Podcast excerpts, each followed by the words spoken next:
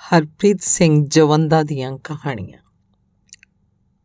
ਮੈਨੂੰ ਜਦੋਂ ਵੀ ਸੁਨੇਹਾ ਮਿਲਦਾ, ਬਾਪੂ ਜੀ ਹੌਸਟਲ ਆ ਰਹੇ ਨੇ, ਤਾਂ ਕਮਰੇ 'ਚ ਲੱਗਿਆ ਮਧੂਬਾਲਾ ਵਾਲਾ ਪੋਸਟਰ ਹਟਾ ਦਿਆ ਕਰਦਾ। ਬਾਪੂ ਹੋਰਾਂ ਦੇ ਸੁਭਾਅ ਤੋਂ ਚੰਗੀ ਤਰ੍ਹਾਂ ਵਾਕਿਫ ਸੀ। ਨਿੱਕੇ ਹੁੰਦਿਆਂ ਬੰਬੀ ਦੇ ਕੋਠੇ 'ਚ ਪਈ ਕੁੱਟ ਅਜੇ ਵੀ ਚੰਗੀ ਤਰ੍ਹਾਂ ਯਾਦ ਸੀ। ਘਰੋਂ ਪਾਣੀ ਲਾਉਣ ਕੱਲੇ ਦੀ ਸੈਲਾਂ ਵਾਲੇ ਰੇਡੀਓ ਤੇ ਵੱਜਦੇ ਇੱਕ ਗਾਣੇ, ਜਿਹਦਾ ਬੋਲ, ਜਿਹਦੇ ਬੋਲ ਕੁਝ ਇਦਾਂ ਸਨ ਮਿੱਤਰਾਂ ਦੀ ਮੋਟਰ ਤੇ ਲੀੜੇ ਧੋਣ ਦੇ ਬਹਾਨੇ ਆ ਜਾ ਤੇ ਨਾਲ ਐਸੀ ਲਿਵ ਲੱਗੀ ਕਿ ਆਲੇ ਦੁਆਲੇ ਦੀ ਹੋਸ਼ ਹੀ ਨਾ ਰਹੀ।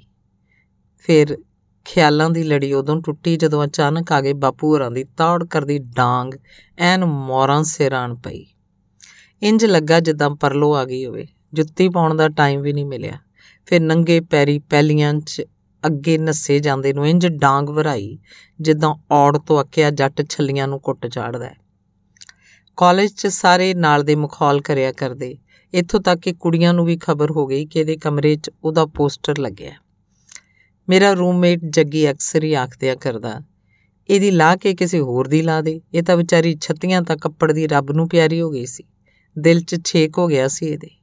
ਮੈਂ ਦਿਲ ਹੀ ਦਿਲ 'ਚ ਆਖਣਾ, ਤਾਂ ਕੀ ਹੋਇਆ? ਮਰਨਾ ਜੀਣਾ ਤੇ ਉੱਪਰ ਵਾਲੇ ਦੇ ਹੱਥ ਹੈ ਫਿਰ ਐਮਫਿਲ ਕਰਨ ਮਗਰੋਂ ਬਤੌਰ ਸਹਾਇਕ ਪ੍ਰੋਫੈਸਰ ਦੀ ਨੌਕਰੀ ਮਿਲਣ ਦੀ ਦੇਰ ਸੀ। ਕਿ ਵਿਚੋਲਿਆਂ ਨੇ ਬਰੂਆਂ ਕਸਾ ਛੱਡੀਆਂ। ਰਿਸ਼ਤੇਦਾਰੀ 'ਚ ਵੀ ਮੇਰਾ ਜ਼ਿਕਰ ਹੋਣਾ ਆਮ ਜੀ ਗੱਲ ਹੋ ਗਈ। ਹਾਣ ਨੂੰ, ਹਾਣ ਅੱਜ ਵਾਂਗ ਹੀ ਪਿਆਰਾ ਹੁੰਦਾ ਸੀ। ਵਿਆਹ ਮੰਗਣੇ ਮੌਕੇ ਦੂਰ ਖਲੋਤੇ ਕੁਝ ਕੁ ਹੁਸੈਨ ਪਰਛਾਵੇਂ ਬਿਨਾਂ ਵੇਖਿਆ ਹੀ ਮੈਨੂੰ ਪਤਾ ਲੱਗ ਜਾਇਆ ਕਰਦਾ ਕਿ ਖੁਸਰ ਫੁਸਰ ਮੇਰੇ ਬਾਰੇ ਹੋ ਰਹੀ ਹੈ ਉਦੋਂ ਅੱਖਾਂ 'ਚ ਅੱਖਾਂ ਪਾ ਕੇ ਵੇਖਣ ਦਾ ਰਿਵਾਜ ਨਹੀਂ ਸੀ ਹੋਇਆ ਕਰਦਾ। ਫਿਰ ਵੀ ਅਹਿਸਾਸ ਮੈਨੂੰ ਸਕੂਨ ਦਿਆ ਕਰਦਾ। ਫਿਰ ਇਹ ਮਾਮਲਾ ਥੋੜਾ ਸੀਰੀਅਸ ਹੋ ਗਿਆ। ਬਾਪੀ ਹੋਰ, ਬਾਪੂ ਹੋਰੀ ਮੈਨੂੰ ਆਪ ਕਦੇ ਵੀ ਕੋਈ ਫੋਟੋ ਨਾ ਵਿਖਾਇਆ ਕਰਦੇ। ਹਮੇਸ਼ਾ ਬੀਜੀ ਨੂੰ ਅੱਗੇ ਕਰਦੇ ਤੇ ਫਿਰ ਮੇਰੀ ਰਾਏ ਬੀਜੀ ਦੇ ਰਾਹੀਂ ਹੀ ਉਹਨਾਂ ਕੋਲ ਪੁੱਜਿਆ ਕਰਦੀ। ਅਖੀਰ ਮੈਂ ਇੱਕ ਫੋਟੋ ਤੇ ਉਂਗਲ ਧਾਰੀ ਦਿੱਤੀ। ਉਹਦੀਆਂ ਅੱਖਾਂ ਬੁੱਲ ਤੇ ਕੰਨਾਂ ਕੋਲ ਦੀ, ਥੱਲੇ ਲਮਕਦੀ ਹੋਈ ਕਾਲੇ ਵਾਲਾਂ ਦੀ ਕੁੰਗਰਾਲੀ ਜੀ ਲਿੱਟ ਹੂ ਬਹੂ ਮਧੂਬਾਲਾ ਵਰਗੀ ਸੀ। ਮੈਂ ਇਹ ਗੱਲ ਕਿਸੇ ਨੂੰ ਪਤਾ ਨਾ ਲੱਗਣ ਦਿੱਤੀ, ਪਰ ਨਿੱਕੀ ਭੈਣ ਝੱਟ ਮੇਰਾ ਇਹ ਪੈਂਤੜਾ ਸਿਆਣ ਗਈ।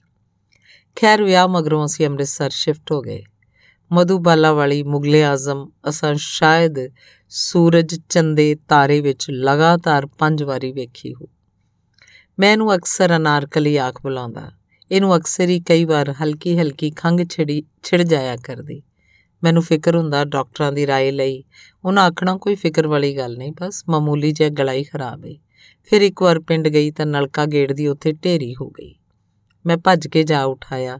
ਚਾਚੀਆਂ ਤਾਈਆਂ ਮਖੌਲ ਕਰਨੇ ਸ਼ੁਰੂ ਕਰਤੇ ਕਿ ਖੁਸ਼ੀ ਦੀ ਖਬਰ ਹੈ ਪਰ ਔਖੇ ਔਖੇ ਸਾਹ ਲੈਂਦੀ ਨੇ ਮੈਨੂੰ ਫਿਕਰਾਂ ਦੇ ਸਮੁੰਦਰ 'ਚ ਧੱਕ ਦਿੱਤਾ। ਅੰਮ੍ਰਿਤਸਰ ਆ ਕੇ ਵੱਡੇ ਹਸਪਤਾਲ ਟੈਸਟ ਕਰਵਾਉਣ ਮਗਰੋਂ ਪਤਾ ਲੱਗਿਆ ਦਿਲ 'ਚ ਛੇਕ ਸੀ। ਫਿਰ ਦਿਨਾਂ 'ਚ ਹੀ ਹੱਥਾਂ ਵਿੱਚੋਂ ਰੇਤ ਦੇ ਕਿਣਕਿਆਂ ਵਾਂਗ ਖਿਲਰ ਗਈ।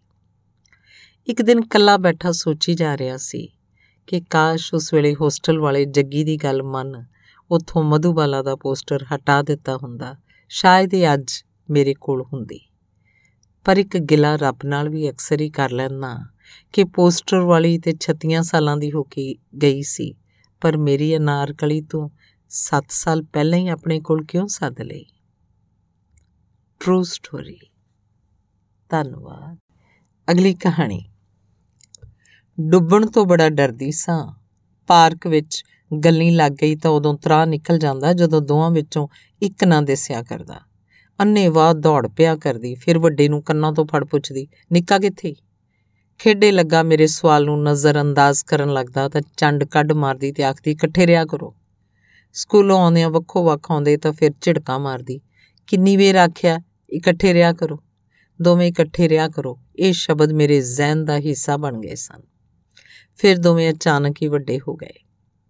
ਵਿਆਹੀ ਗਈ, ਬੱਚਿਆਂ ਵਾਲੇ ਹੋ ਗਏ। ਮੌਸਮ ਦਾ ਮਿਜਾਜ਼ ਵੀ ਥੋੜਾ ਬਦਲ ਗਿਆ। ਹੁਣ ਅਕਸਰ ਹੀ ਮਨ ਹੀ ਮਨ ਅਰਦਾਸ ਕਰਿਆ ਕਰਦੀ, ਦੋਵੇਂ ਵੱਖੋ ਵੱਖ ਹੀ ਰਹਿਣ, ਕਦੀ ਇਕੱਠੇ ਨਾ ਹੋਣ। ਜਾਣਦੀ ਆ ਕਿ ਜਦੋਂ ਵੀ ਇਕੱਠੇ ਹੋਏ ਤਾਂ ਜ਼ਰੂਰ ਲੜਨਗੇ ਪ੍ਰਾਪਰਟੀ ਤੋਂ ਬੈਂਕ ਬੈਲੈਂਸ ਤੋਂ, ਹਰ ਨਿੱਕੀ ਵੱਡੀ ਚੀਜ਼ ਤੋਂ। ਜੇ ਆਪੋ ਚ ਨਾ ਲੜੇ ਤਾਂ ਵੀ ਮੈਨੂੰ ਸੂਈ ਦੇ ਨੱਕੇ ਵਿੱਚੋਂ ਤਾਂ ਜ਼ਰੂਰ ਹੀ ਲੰਘਾਉਂਗੇ ਹੁਣ ਰਹਿ ਗਈ ਸਾਡੇ ਨਾਮ, ਲਿਖਵਾ, ਤੈਨੂੰ ਕੱਲੀ ਨੂੰ ਹੁਣ ਇਸ ਸਭ ਦੀ ਕੀ ਲੋੜ? ਪਰ ਇਹ ਜਾਂਦੀ ਵਾਰੀ ਕੁਝ ਆਖ ਗਏ ਸਨ। ਅਜੇ ਵੀ ਘੁੱਟ ਕੇ ਪੱਲੇ ਨਾਲ ਬੰਨਿਆ ਹੋਇਆ ਹੈ। ਜਜ਼ਬਾਤਾਂ ਦੇ ਵਹਿਣ 'ਚ ਵਹਿ ਤੁਰੀ ਕਦੇ ਮੋਹ ਮਮਤਾ ਵਾਲੇ ਦਰਿਆ ਦੀ ਡੂੰਘਾਈ ਮਾਪਣ ਬੈਠ ਗਈ ਤਾਂ ਇੱਕ ਪੈਰ ਕੰਢੇ ਤੇ ਜ਼ਰੂਰ ਰੱਖ ਲਈ। ਦੋਵੇਂ ਪੈਰ ਚੁੱਕ ਸਿੱਧੀ ਛਾਲ ਹੀ ਮਾਰ ਦੇਂਗੀ ਤਾਂ ਪੱਕਾ ਡੁੱਬ ਜਾਏਂਗੀ। ਡੁੱਬਣ ਤੋਂ ਤਾਂ ਅਜੇ ਵੀ ਉਨਾ ਹੀ ਡਰ ਲੱਗਦਾ ਹੈ। ਸੋ ਹਮੇਸ਼ਾ ਅਰਦਾਸ ਕਰਦੀ ਰਹਾਂਗੀ, ਇਹ ਦੋਵੇਂ ਕਦੇ ਵੀ ਇਕੱਠੇ ਨਾ ਹੋਣ। ਹਾਲਾਂਕਿ ਚੰਗੀ ਤਰ੍ਹਾਂ ਪਤਾ ਹੈ ਕਿ ਜਿਸ ਨੂੰ ਜਿਉਂਦੇ ਜੀ ਇਸ ਕਿਸਮ ਦੀ ਅਰਦਾਸ ਕਰਨੀ ਪੈ ਜਾਏ, ਉਸ ਤੋਂ ਬਦਕਿਸਮਤ ਹੋਰ ਕੌਣ ਹੋ ਸਕਦਾ ਹੈ? ਪਰ ਖੁਦ ਨੂੰ ਜਿਉਂਦੀ ਰੱਖਣ ਲਈ ਮੈਨੂੰ ਚੀਜ਼ਾਂ ਕੁਰਬਾਨ ਕਰਨੀਆਂ ਆ ਗਈਆਂ ਨੇ। ਧੰਨਵਾਦ।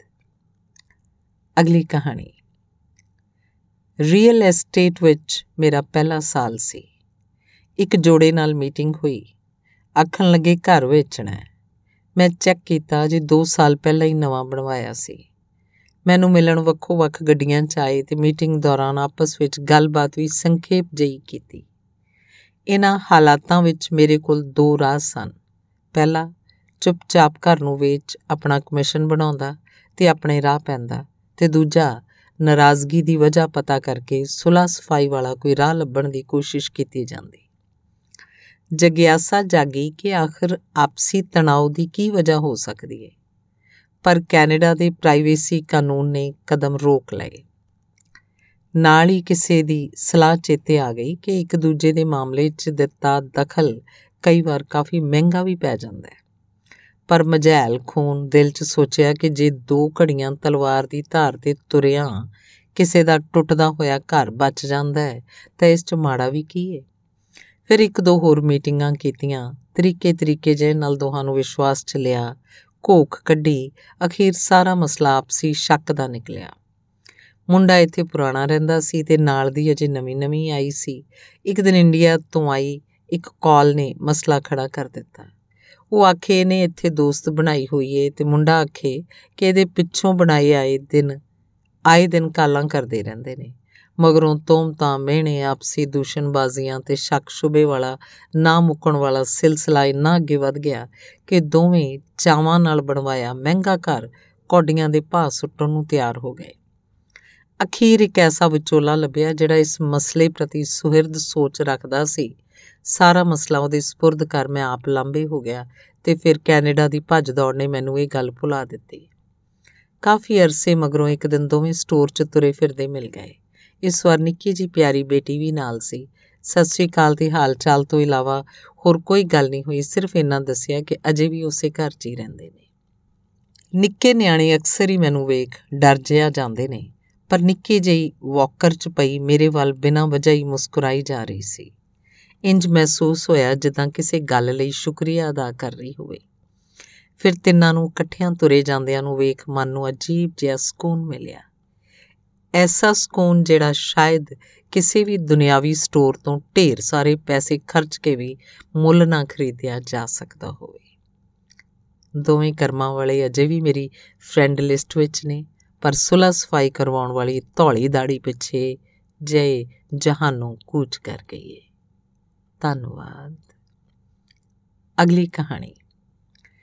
ਕੁਲਦੀਪ ਸਿੰਘ ਚਾਹਲ, ਔਖੀ ਪੜ੍ਹਾਈ, ਔਖੇ ਇਮਤਿਹਾਨ ਮਗਰੋਂ ਮਿਲਿਆ ਆਈਪੀਐਸ ਦਾ ਵਕਾਰੀ ਰਤਬਾ, ਕਿੰਨੇ ਜ਼ਿਲ੍ਹਿਆਂ ਦਾ ਪੁਲਿਸ ਮੁਖੀ।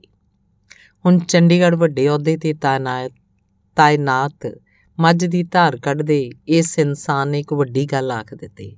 ਅਖੇ ਕੋਈ ਖਾਸ ਫ਼ਰਕ ਨਹੀਂ ਪੈਂਦਾ ਕਿ ਜ਼ਿੰਦਗੀ ਤੁਹਾਨੂੰ ਕਿਹੜੇ ਮੁਕਾਮ ਤੇ ਲੈ ਜਾਂਦੀ ਏ। ਪਰ ਇਹ ਗੱਲ ਚੇਤੇ ਰੱਖਣੀ ਬੜੀ ਜ਼ਰੂਰੀ ਏ ਕਿ ਇਹਦੀ ਸ਼ੁਰੂਆਤ ਕਿੱਥੋਂ ਹੋਈ ਸੀ। ਸਨ 98 ਚ ਨਵੀਂ ਖਰੀਦੀ ਜ਼ੈਨ ਕਾਰ ਵਿੱਚ ਬਟਾਲਿਓਂ ਬਿਆਸ ਜਾਂਦਿਆਂ ਪਿਤਾ ਜੀ ਨੇ ਅੰਮੋ ਨੰਗਲ ਦੀ ਨਹਿਰ ਦੇ ਕੋਲ ਬ੍ਰੇਕ ਮਰਵਾ ਲਈ। ਇੱਕ ਥਾਂ ਭਾਵੁਕ ਹੋ ਗਏ ਹੋ ਗਏ ਕਿ ਸਨ 58 ਚ ਜਦੋਂ ਪਿਤਾ ਜੀ ਦੀ ਮੌਤ ਮਗਰੋਂ ਘਰੇ ਆਟਾ ਤੱਕ ਵੀ ਮੁੱਕ ਗਿਆ, ਇਸੇ ਜਗ੍ਹਾ ਨਵੀਂ ਬਣਦੀ ਸੜਕ ਤੇ ਰੋੜੀ ਵੀ ਕੁੱਟੀ ਸੀ। ਜਮਨਾ ਨਗਰ ਤੋਂ ਸਰਦਾਰ ਜੀ ਅਕਸਰ ਦਰਬਾਰ ਸਾਹਿਬ ਦਰਸ਼ਨ ਕਰਨ ਆਇਆ ਕਰਦੇ, ਸਧਾਰਨ ਰਹਿਣੀ ਸਹਿਣੀ ਦਰਬਾਰ ਸਾਹਿਬੋਂ ਤੁਰ ਕੇ ਆਇਆ ਕਰਦੇ। ਡਰਾਈਵਰ ਨੂੰ ਪੁੱਛਣਾ ਕਿ ਕੌਣ ਨੇ ਉਹਨੇ ਗੱਲ ਦੂਜੇ ਪਾਸੇ ਪਾ ਦੇਣੀ। ਫਿਰ ਇੱਕ ਦਿਨ ਦੱਸ ਹੀ ਦਿੱਤਾ, ਅਖੇ ਬੜੇ ਵੱਡੇ ਕਾਰੋਬਾਰੀ ਨੇ, ਕਿੰਨੀਆਂ ਫੈਕਟਰੀਆਂ। ਪਰ ਮਾਨਾ ਵਾਲਾ ਟੱਪਦੇ ਹੀ ਆਖ ਦਿੰਦੇ, ਰੇਸ਼ਮ ਸਿਆ, ਹੁਣ ਗੁਰੂ ਰਾਮਦਾਸ ਦੀ ਨਗਰੀ ਸ਼ੁਰੂ ਹੋ ਗਈ। ਹੁਣ ਅਸੀਂ ਆਮ ਜਿਹੇ ਸ਼ਰਧਾਲੂ ਹੋ ਗਏ ਆ।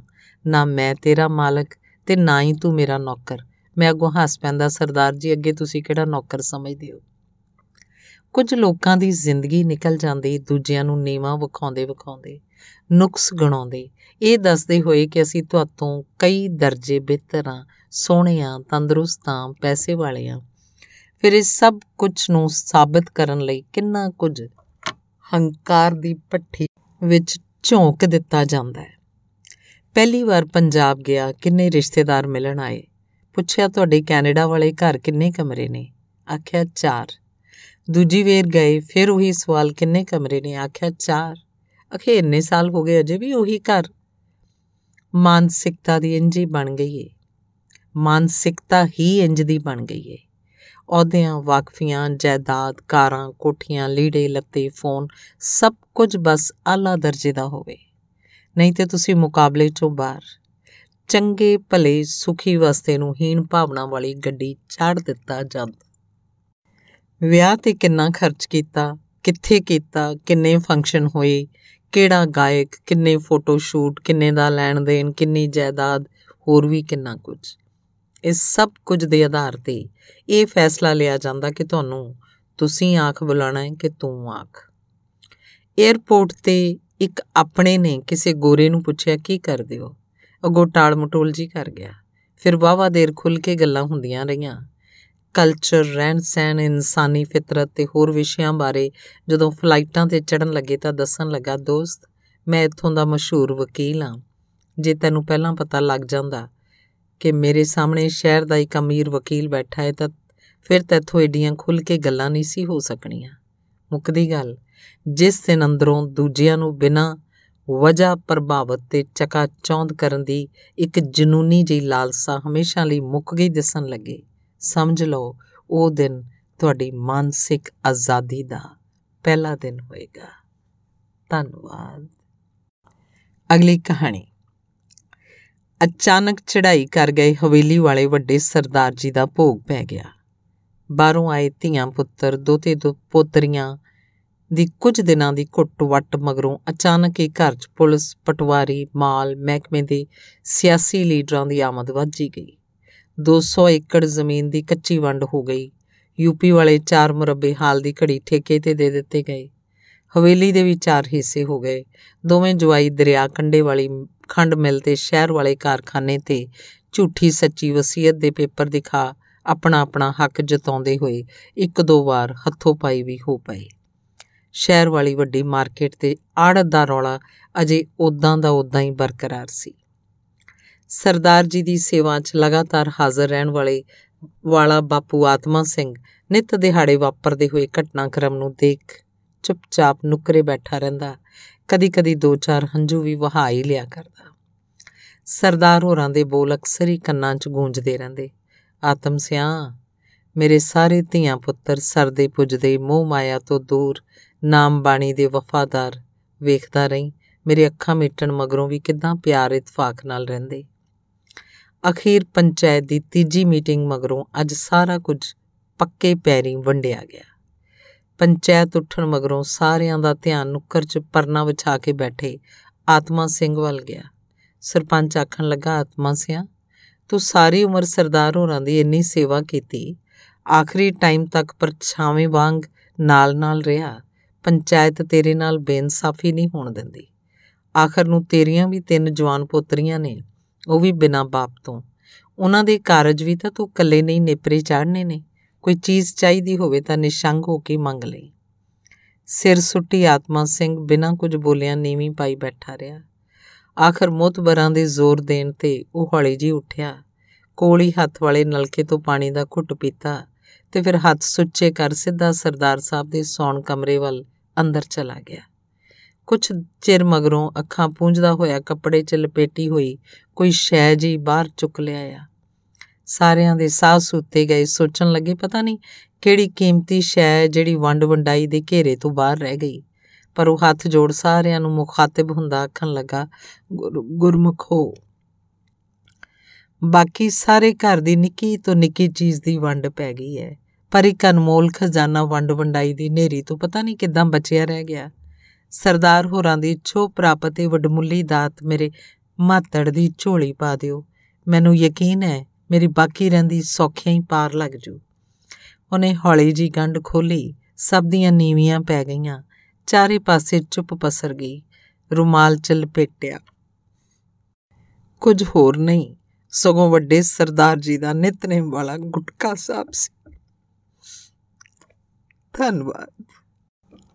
ਅਗਲੀ ਕਹਾਣੀ। ਨਹਿਰੂ ਪਾਰ ਬੰਬਈ ਕੋਲ ਹੜ ਮਹੀਨੇ ਕੱਦੂ ਕਰਦੇ ਡੈਡੀ ਦੀ ਰੋਟੀ ਲੈ ਕੇ ਤੁਰੇ ਜਾਂਦਿਆਂ ਮਹੀਨੇ ਦੇ ਉਹਨਾਂ ਦਿਨਾਂ 'ਚ ਕਈ ਵੇਰ ਮਾਂ ਮੈਨੂੰ ਆਖ ਦਿਆ ਕਰਦੀ, ਥੱਕ ਗਈ ਹੋਣੀ ਏ ਆ ਦੋ ਘੜੀਆਂ ਸਾਹ ਲੈ ਲਈਏ। ਫਿਰ ਵਗਦੀ ਨਹਿਰ ਕੰਡੇ ਉਸ ਰੁੱਖ ਹੇਠ ਬਤਾਈਆਂ ਦੋ ਘੜੀਆਂ ਇੱਕ ਯੁੱਗ ਬਣ ਜਾਇਆ ਕਰਦੀਆਂ। ਕਣ ਕਣ ਚ ਵਸ ਗਿਆ ਕਾਲਜੇ ਠੰਡ ਪਾਉਂਦਾ ਉਹ ਯੁੱਗ ਜਿਹੜਾ ਅਰਦਾਸ ਕਰਦੀ ਕਿਤੇ ਨਾ, ਕਦੇ ਨਾ ਬੀਤੇ। ਕੋਲ ਹੀ ਵਗਦੇ ਪਾਣੀ ਦੀ ਮਿੱਠੀ ਆਵਾਜ਼।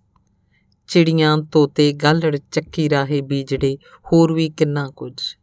ਅੱਖ ਉਦੋਂ ਖੁੱਲਦੀ ਜਦੋਂ ਕੋਈ ਅੱਗਿਓਂ ਆਉਂਦਾ, ਆਖਦਾ, ਛੇਤੀ ਕਰੋ ਉਹ ਰੋਟੀ ਉਡੀਕੀ ਜਾਂਦੇ ਆ। ਅੱਜ ਨਾ ਮਾਂ ਹੈ, ਨਾ ਪਿਓ। ਫਿਰ ਵੀ ਜਦੋਂ ਕਦੀ ਉਸ ਕੱਲੇ ਰਹਿ ਗਏ, ਰੁੱਖ ਕੋਲੋਂ ਲੰਘਣ ਦਾ ਸਬੱਬ ਬਣਦਾ ਤਾਂ ਝੋਲਾ ਜਿਹਾ ਪੈਂਦਾ ਕੋਈ ਆਖ ਰਿਹਾ ਹੁੰਦਾ ਥੱਕ ਗਈਆਂ ਤਾਂ ਦੋ ਘੜੀਆਂ ਆਰਾਮ ਕਰ ਲੈ। ਪਰ ਕਿੱਦਾਂ ਦੱਸਾਂ, ਹੁਣ ਸਰੀਰ ਨਹੀਂ, ਰੂਹ ਥੱਕੀ ਪਈ ਏ।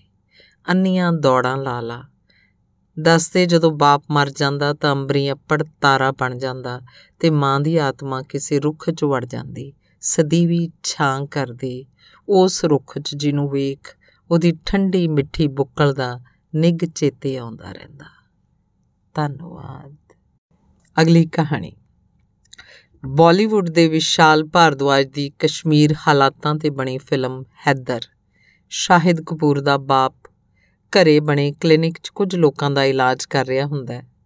ਪਿੰਡ ਨੂੰ ਘੇਰਾ ਪਾ ਜਾਂ, ਪੈ ਜਾਂਦਾ ਹੈ। ਸਾਰੇ ਮਰਦਾਂ ਨੂੰ ਇੱਕ ਥਾਂ ਇਕੱਠਿਆਂ ਕਰ, ਇੱਕ ਕਾਲੇ ਸ਼ੀਸ਼ੀਆਂ ਵਾਲੀ ਜਿਪਸੀ, ਕਾਲੇ ਸ਼ੀਸ਼ਿਆਂ ਵਾਲੀ ਜਿਪਸੀ ਅੱਗੋਂ ਲੰਘਾਇਆ ਜਾਂਦਾ। ਅੰਦਰ ਬੈਠੇ ਹੋਏ ਕਿਸੇ ਦੇ ਇਸ਼ਾਰਾ ਕਰਨ ਤੇ ਉਸ ਡਾਕਟਰ ਨੂੰ ਬਾਕੀਆਂ ਤੋਂ ਵੱਖ ਕਰ ਲਿਆ ਜਾਂਦਾ ਹੈ ਤੇ ਫਿਰ ਉਹਨੂੰ ਗਾਇਬ ਕਰ ਦਿੱਤਾ ਜਾਂਦਾ ਹੈ।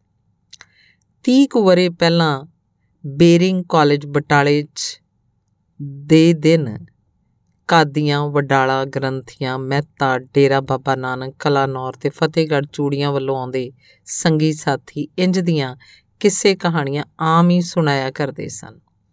ਅੱਜ ਫਲਾਣੀ ਜਗ੍ਹਾ ਬੱਸ ਰੋਕ ਲਈ। ਸਾਰਿਆਂ ਨੂੰ ਕਾਲੇ ਸ਼ੀਸ਼ਿਆਂ ਵਾਲੀ ਜਿਪਸੀ ਅੱਗੋਂ ਲੰਘਾਇਆ। ਦੋ ਵੱਖ ਕਰ ਉਸੇ ਜਿਪਸੀ 'ਚ ਬਿਠਾ ਲਏ ਤੇ ਫਿਰ ਉਹ ਕਦੀ ਵੀ ਦੁਬਾਰਾ ਕਾਲਜ ਨਾ ਦਿਸਦੇ।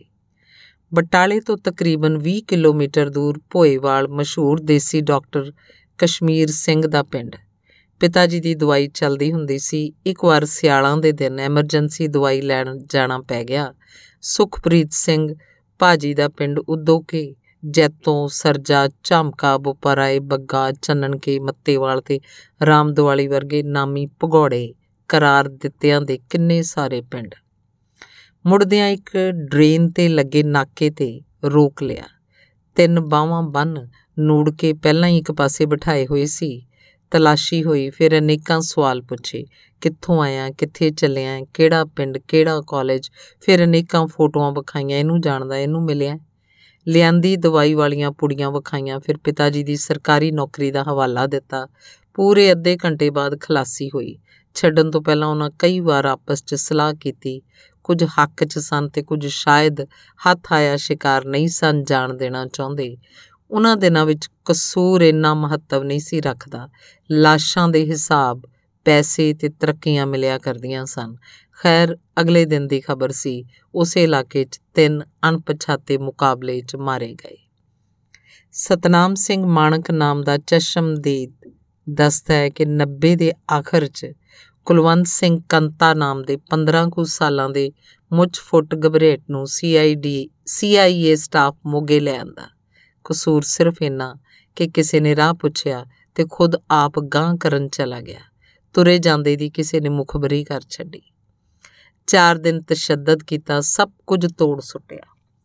ਫਿਰ ਇੱਕ ਸ਼ਾਮ ਲੈ ਤੁਰੇ ਤਾਂ ਕੰਤੇ ਨੂੰ ਸੁੱਜ ਗਈ। ਰੌਂਕੇ ਵਾਲੀ ਨਹਿਰ ਤੇ ਇੱਕ ਜਗ੍ਹਾ ਕੈਂਟਰ ਰੋਕ ਕੇ ਹੇਠਾਂ ਲਾਉਣ ਲੱਗੇ ਤੇ ਆਖਣ ਲੱਗਾ ਪਾਉ ਘਰੇ ਸੁਨੇਹਾ ਦੇ ਦੇਈ। ਨਾਲ ਹੀ ਆਂਦਾ ਚੰਗਾ ਫਿਰ, ਵਾਹਿਗੁਰੂ ਜੀ ਕਾ ਖਾਲਸਾ, ਵਾਹਿਗੁਰੂ ਜੀ ਕੀ ਫਤਿਹ। ਅੱਗਿਓਂ ਮੈਂ ਇਕੱਲੇ ਨਹੀਂ ਫਤਿਹ ਦਾ ਜਵਾਬ ਦਿੱਤਾ, ਕਾਨੂੰਨ ਦੇ ਰਾਖੇ ਗਲ ਪੈ ਗਏ। ਤੂੰ ਜਵਾਬ ਕਿਉਂ ਦਿੱਤਾ? ਆਖਣ ਲੱਗਾ, ਫਤਿਹ ਤਾਂ ਗੁਰਾਂ ਦੀ ਬਖਸ਼ੀ ਏ ਨਾ ਮੇਰੀ, ਨਾ ਤੁਹਾਡੀ। ਵੇਂਦਿਆਂ ਵੇਂਦਿਆਂ ਗਿੱਚੀ ਤੇ ਐਸ ਐਲ ਆਰ ਦੀ ਨਾਲੀ ਰੱਖੀ, ਘੋੜਾ ਦੱਬਿਆ ਤੇ ਸਿਰ ਹਦਵਾਣੇ ਵਾਂਗ ਖਿਲਰ ਗਿਆ। ਫਿਰ ਸਿਰ ਵੱਖ ਕਰ ਨਹਿਰ 'ਚ ਵਗਾ ਮਾਰਿਆ, ਬਾਕੀ ਦਾ ਧੜ ਅੱਧ ਵਿਚਾਲਿਓਂ ਚੀਰ ਕੇ ਫਿਰ ਸੁੱਟਿਆ ਤਾਂ ਕਿ ਪਾਣੀ ਨਾਲ ਫੁੱਲ ਕੇ ਬਾਹਰ ਹੀ ਨਾ ਆ ਜਾਏ। ਮੇਰੇ ਪਿੰਡ ਦੀ ਉਹ ਨਹਿਰ ਨੂੰ ਸੁਨੇਹਾ ਦੇ ਦਿਓ ਨਹੀਂ ਮੈਂ ਫਿਰ ਤਾਰੀ ਲਾਉਂ ਸਿਵਿਆਂ 'ਚ ਸੜ ਕੇ। ਇੱਕ ਨਹੀਂ, ਕਈ ਸਨ, ਉਨੀ ਦਿਨੀ, ਜਿਨ੍ਹਾਂ ਨੂੰ ਸਿਵਿਆਂ 'ਚ ਸੜਨਾ ਤੱਕ ਨਸੀਬ ਨਾ ਹੋਇਆ।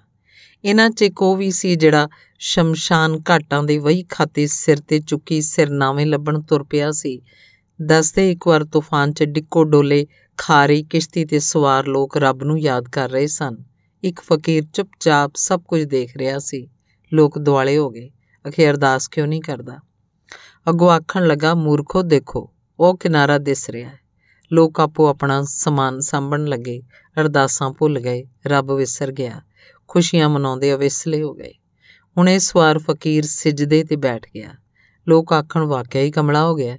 ਜਦੋਂ ਕਿਨਾਰਾ ਦੇਸੀ ਪਿਆ ਤਾਂ ਹੁਣ ਸਿਜਦੇ ਦਾ ਕੀ ਫਾਇਦਾ? ਅੱਗੋਂ ਆਖਣ ਲੱਗਾ ਕਿ ਮੈਨੂੰ ਮੇਰੇ ਪੀਰ ਨੇ ਇੱਕ ਗੱਲ ਸਮਝਾਈ ਸੀ। ਜ਼ਿਆਦਾਤਰ ਕਿਸ਼ਤੀਆਂ ਤੂਫਾਨਾਂ 'ਚ ਨਹੀਂ, ਸਗੋਂ ਉਦੋਂ ਡੁੱਬਦੀਆਂ ਜਦੋਂ ਬੇੜਾ ਐਨ ਕੰਢੇ ਤੇ ਲੱਗਣ ਵਾਲਾ ਹੁੰਦਾ ਹੈ। ਕਿਉਂਕਿ ਲੋਕ ਮੰਜ਼ਿਲ ਨੂੰ ਸਾਹਮਣੇ ਦੇਖ ਅਕਸਰ ਹੀ ਅਵੇਸਲੇ ਹੋ ਕੇ ਕੋਸ਼ਿਸ਼ ਕਰਨੀ ਬੰਦ ਕਰ ਦਿੰਦੇ ਨੇ। 29 ਮਾਰਚ 1849 ਨੂੰ ਇੱਕ ਕੌਮ ਦਾ ਬੇੜਾ ਕੰਢੇ ਲੱਗਣ ਤੋਂ ਪਹਿਲਾਂ ਹੀ ਡੋਬ ਦਿੱਤਾ ਗਿਆ, ਪਰ ਉਸ ਬੇੜੇ ਦੇ ਸਵਾਰ ਅਜੇ ਤੱਕ ਵੀ ਆਪੋ ਆਪਣਾ ਸਮਾਨ ਸਾਂਭਣ ਵਿੱਚ ਹੀ ਮਸਰੂਫ ਨੇ। ਧੰਨਵਾਦ। ਹਰਪ੍ਰੀਤ ਸਿੰਘ ਜਵੰਦਾ ਦੀਆਂ ਕਹਾਣੀਆਂ।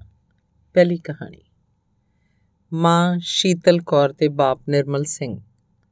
ਪਰ ਜਦੋਂ ਲੜ ਪੈਂਦੇ, ਤਾਂ ਨਾਵਾਂ ਵਿਚਲੀ ਸ਼ੀਤਲਤਾ ਤੇ ਨਿਰਾਲਾਪਨ ਕਿਧਰੇ ਖੰਭ ਲਾ ਕੇ ਉੱਡ ਜਾਇਆ ਕਰਦਾ। ਨਿੱਕੀ ਗੱਲ ਤੋਂ ਸ਼ੁਰੂ ਹੁੰਦੀ ਫਿਰ ਕਿੰਨੀ ਦੂਰ ਤੱਕ ਪੜ ਜਾਇਆ ਕਰਦੀ। ਕਲੇਸ਼ ਦੀ ਵਜ੍ਹਾ ਕਦੀ ਖਰਚਾ ਬਣਦਾ, ਕਦੀ ਕਿਸੇ ਵੱਲੋਂ ਆਖੀ ਗੱਲ ਤੇ ਕਦੀ ਚਾਚਿਆਂ ਤਾਇਆਂ ਵੱਲੋਂ ਕੀਤਾ ਗਿਆ ਕੋਈ ਧੋਖਾ। ਕਦੀ-ਕਦੀ ਡੈਡੀ ਸ਼ਰਾਬ ਪੀ ਕੇ ਆਵੜਦਾ ਤਾਂ ਮਿਲੇ ਘੱਟ ਦਾਜ ਨੂੰ ਲੈ ਕੇ ਮੇਰੇ ਨਾਨਕਿਆਂ ਨੂੰ ਬੁਰਾ ਭਲਾ ਆਖਣਾ ਸ਼ੁਰੂ ਕਰ ਦਿੰਦਾ। ਮਾਂ ਖਿਜਦੀ ਪ੍ਰਤੀਕਰਮ ਵਜੋਂ ਫਿਰ ਉਹਦਾ ਗੁੱਸਾ ਆਪਣੇ ਸਹੁਰਿਆਂ ਤੇ ਨਿਕਲਦਾ। ਕੁਝ ਐਸੀਆਂ ਗੱਲਾਂ ਵੀ ਹੁੰਦੀਆਂ ਜਿਨ੍ਹਾਂ ਦਾ ਸਬੰਧ ਸਾਡੇ ਜਨਮ ਤੋਂ ਪਹਿਲਾਂ ਵਾਲੇ ਟਾਈਮ ਨਾਲ ਹੁੰਦਾ।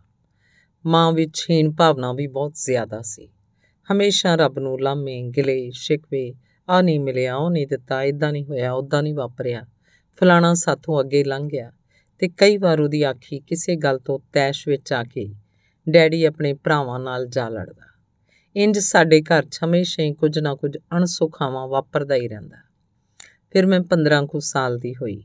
ਸਰੀਰਕ ਤੇ ਮਾਨਸਿਕ ਪੱਧਰ ਤੇ ਕਿੰਨੀਆਂ ਸਾਰੀਆਂ ਤਬਦੀਲੀਆਂ ਵੀ ਆਈਆਂ।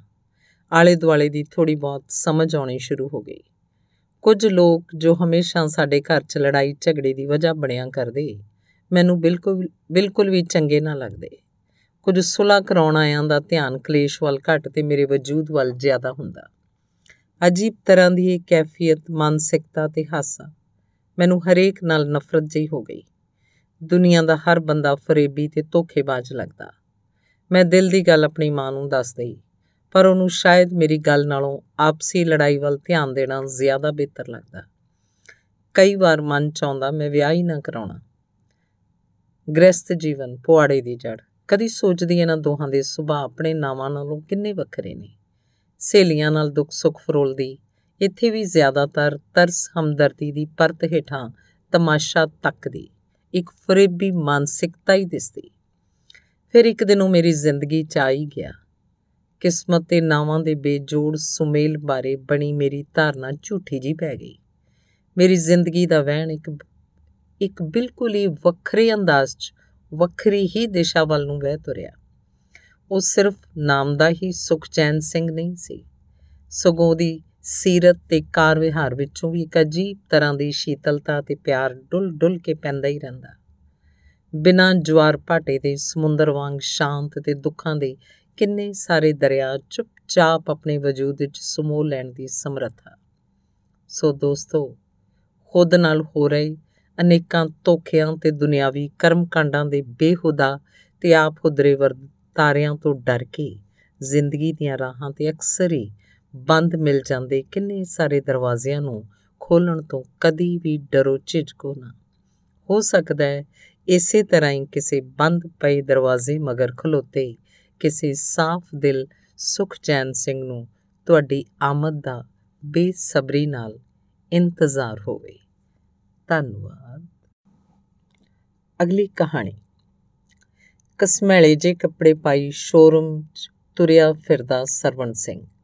ਇੰਜ ਲੱਗ ਰਿਹਾ ਸੀ ਜਿਵੇਂ ਜਨਰਲ ਟਿਕਟ ਵਾਲਾ ਕੋਈ ਹਮਾਤੜ ਗਲਤੀ ਨਾਲ ਰੇਲ ਦੇ ਏਸੀ ਡੱਬੇ 'ਚ ਆ ਵੜਿਆ ਹੋਵੇ।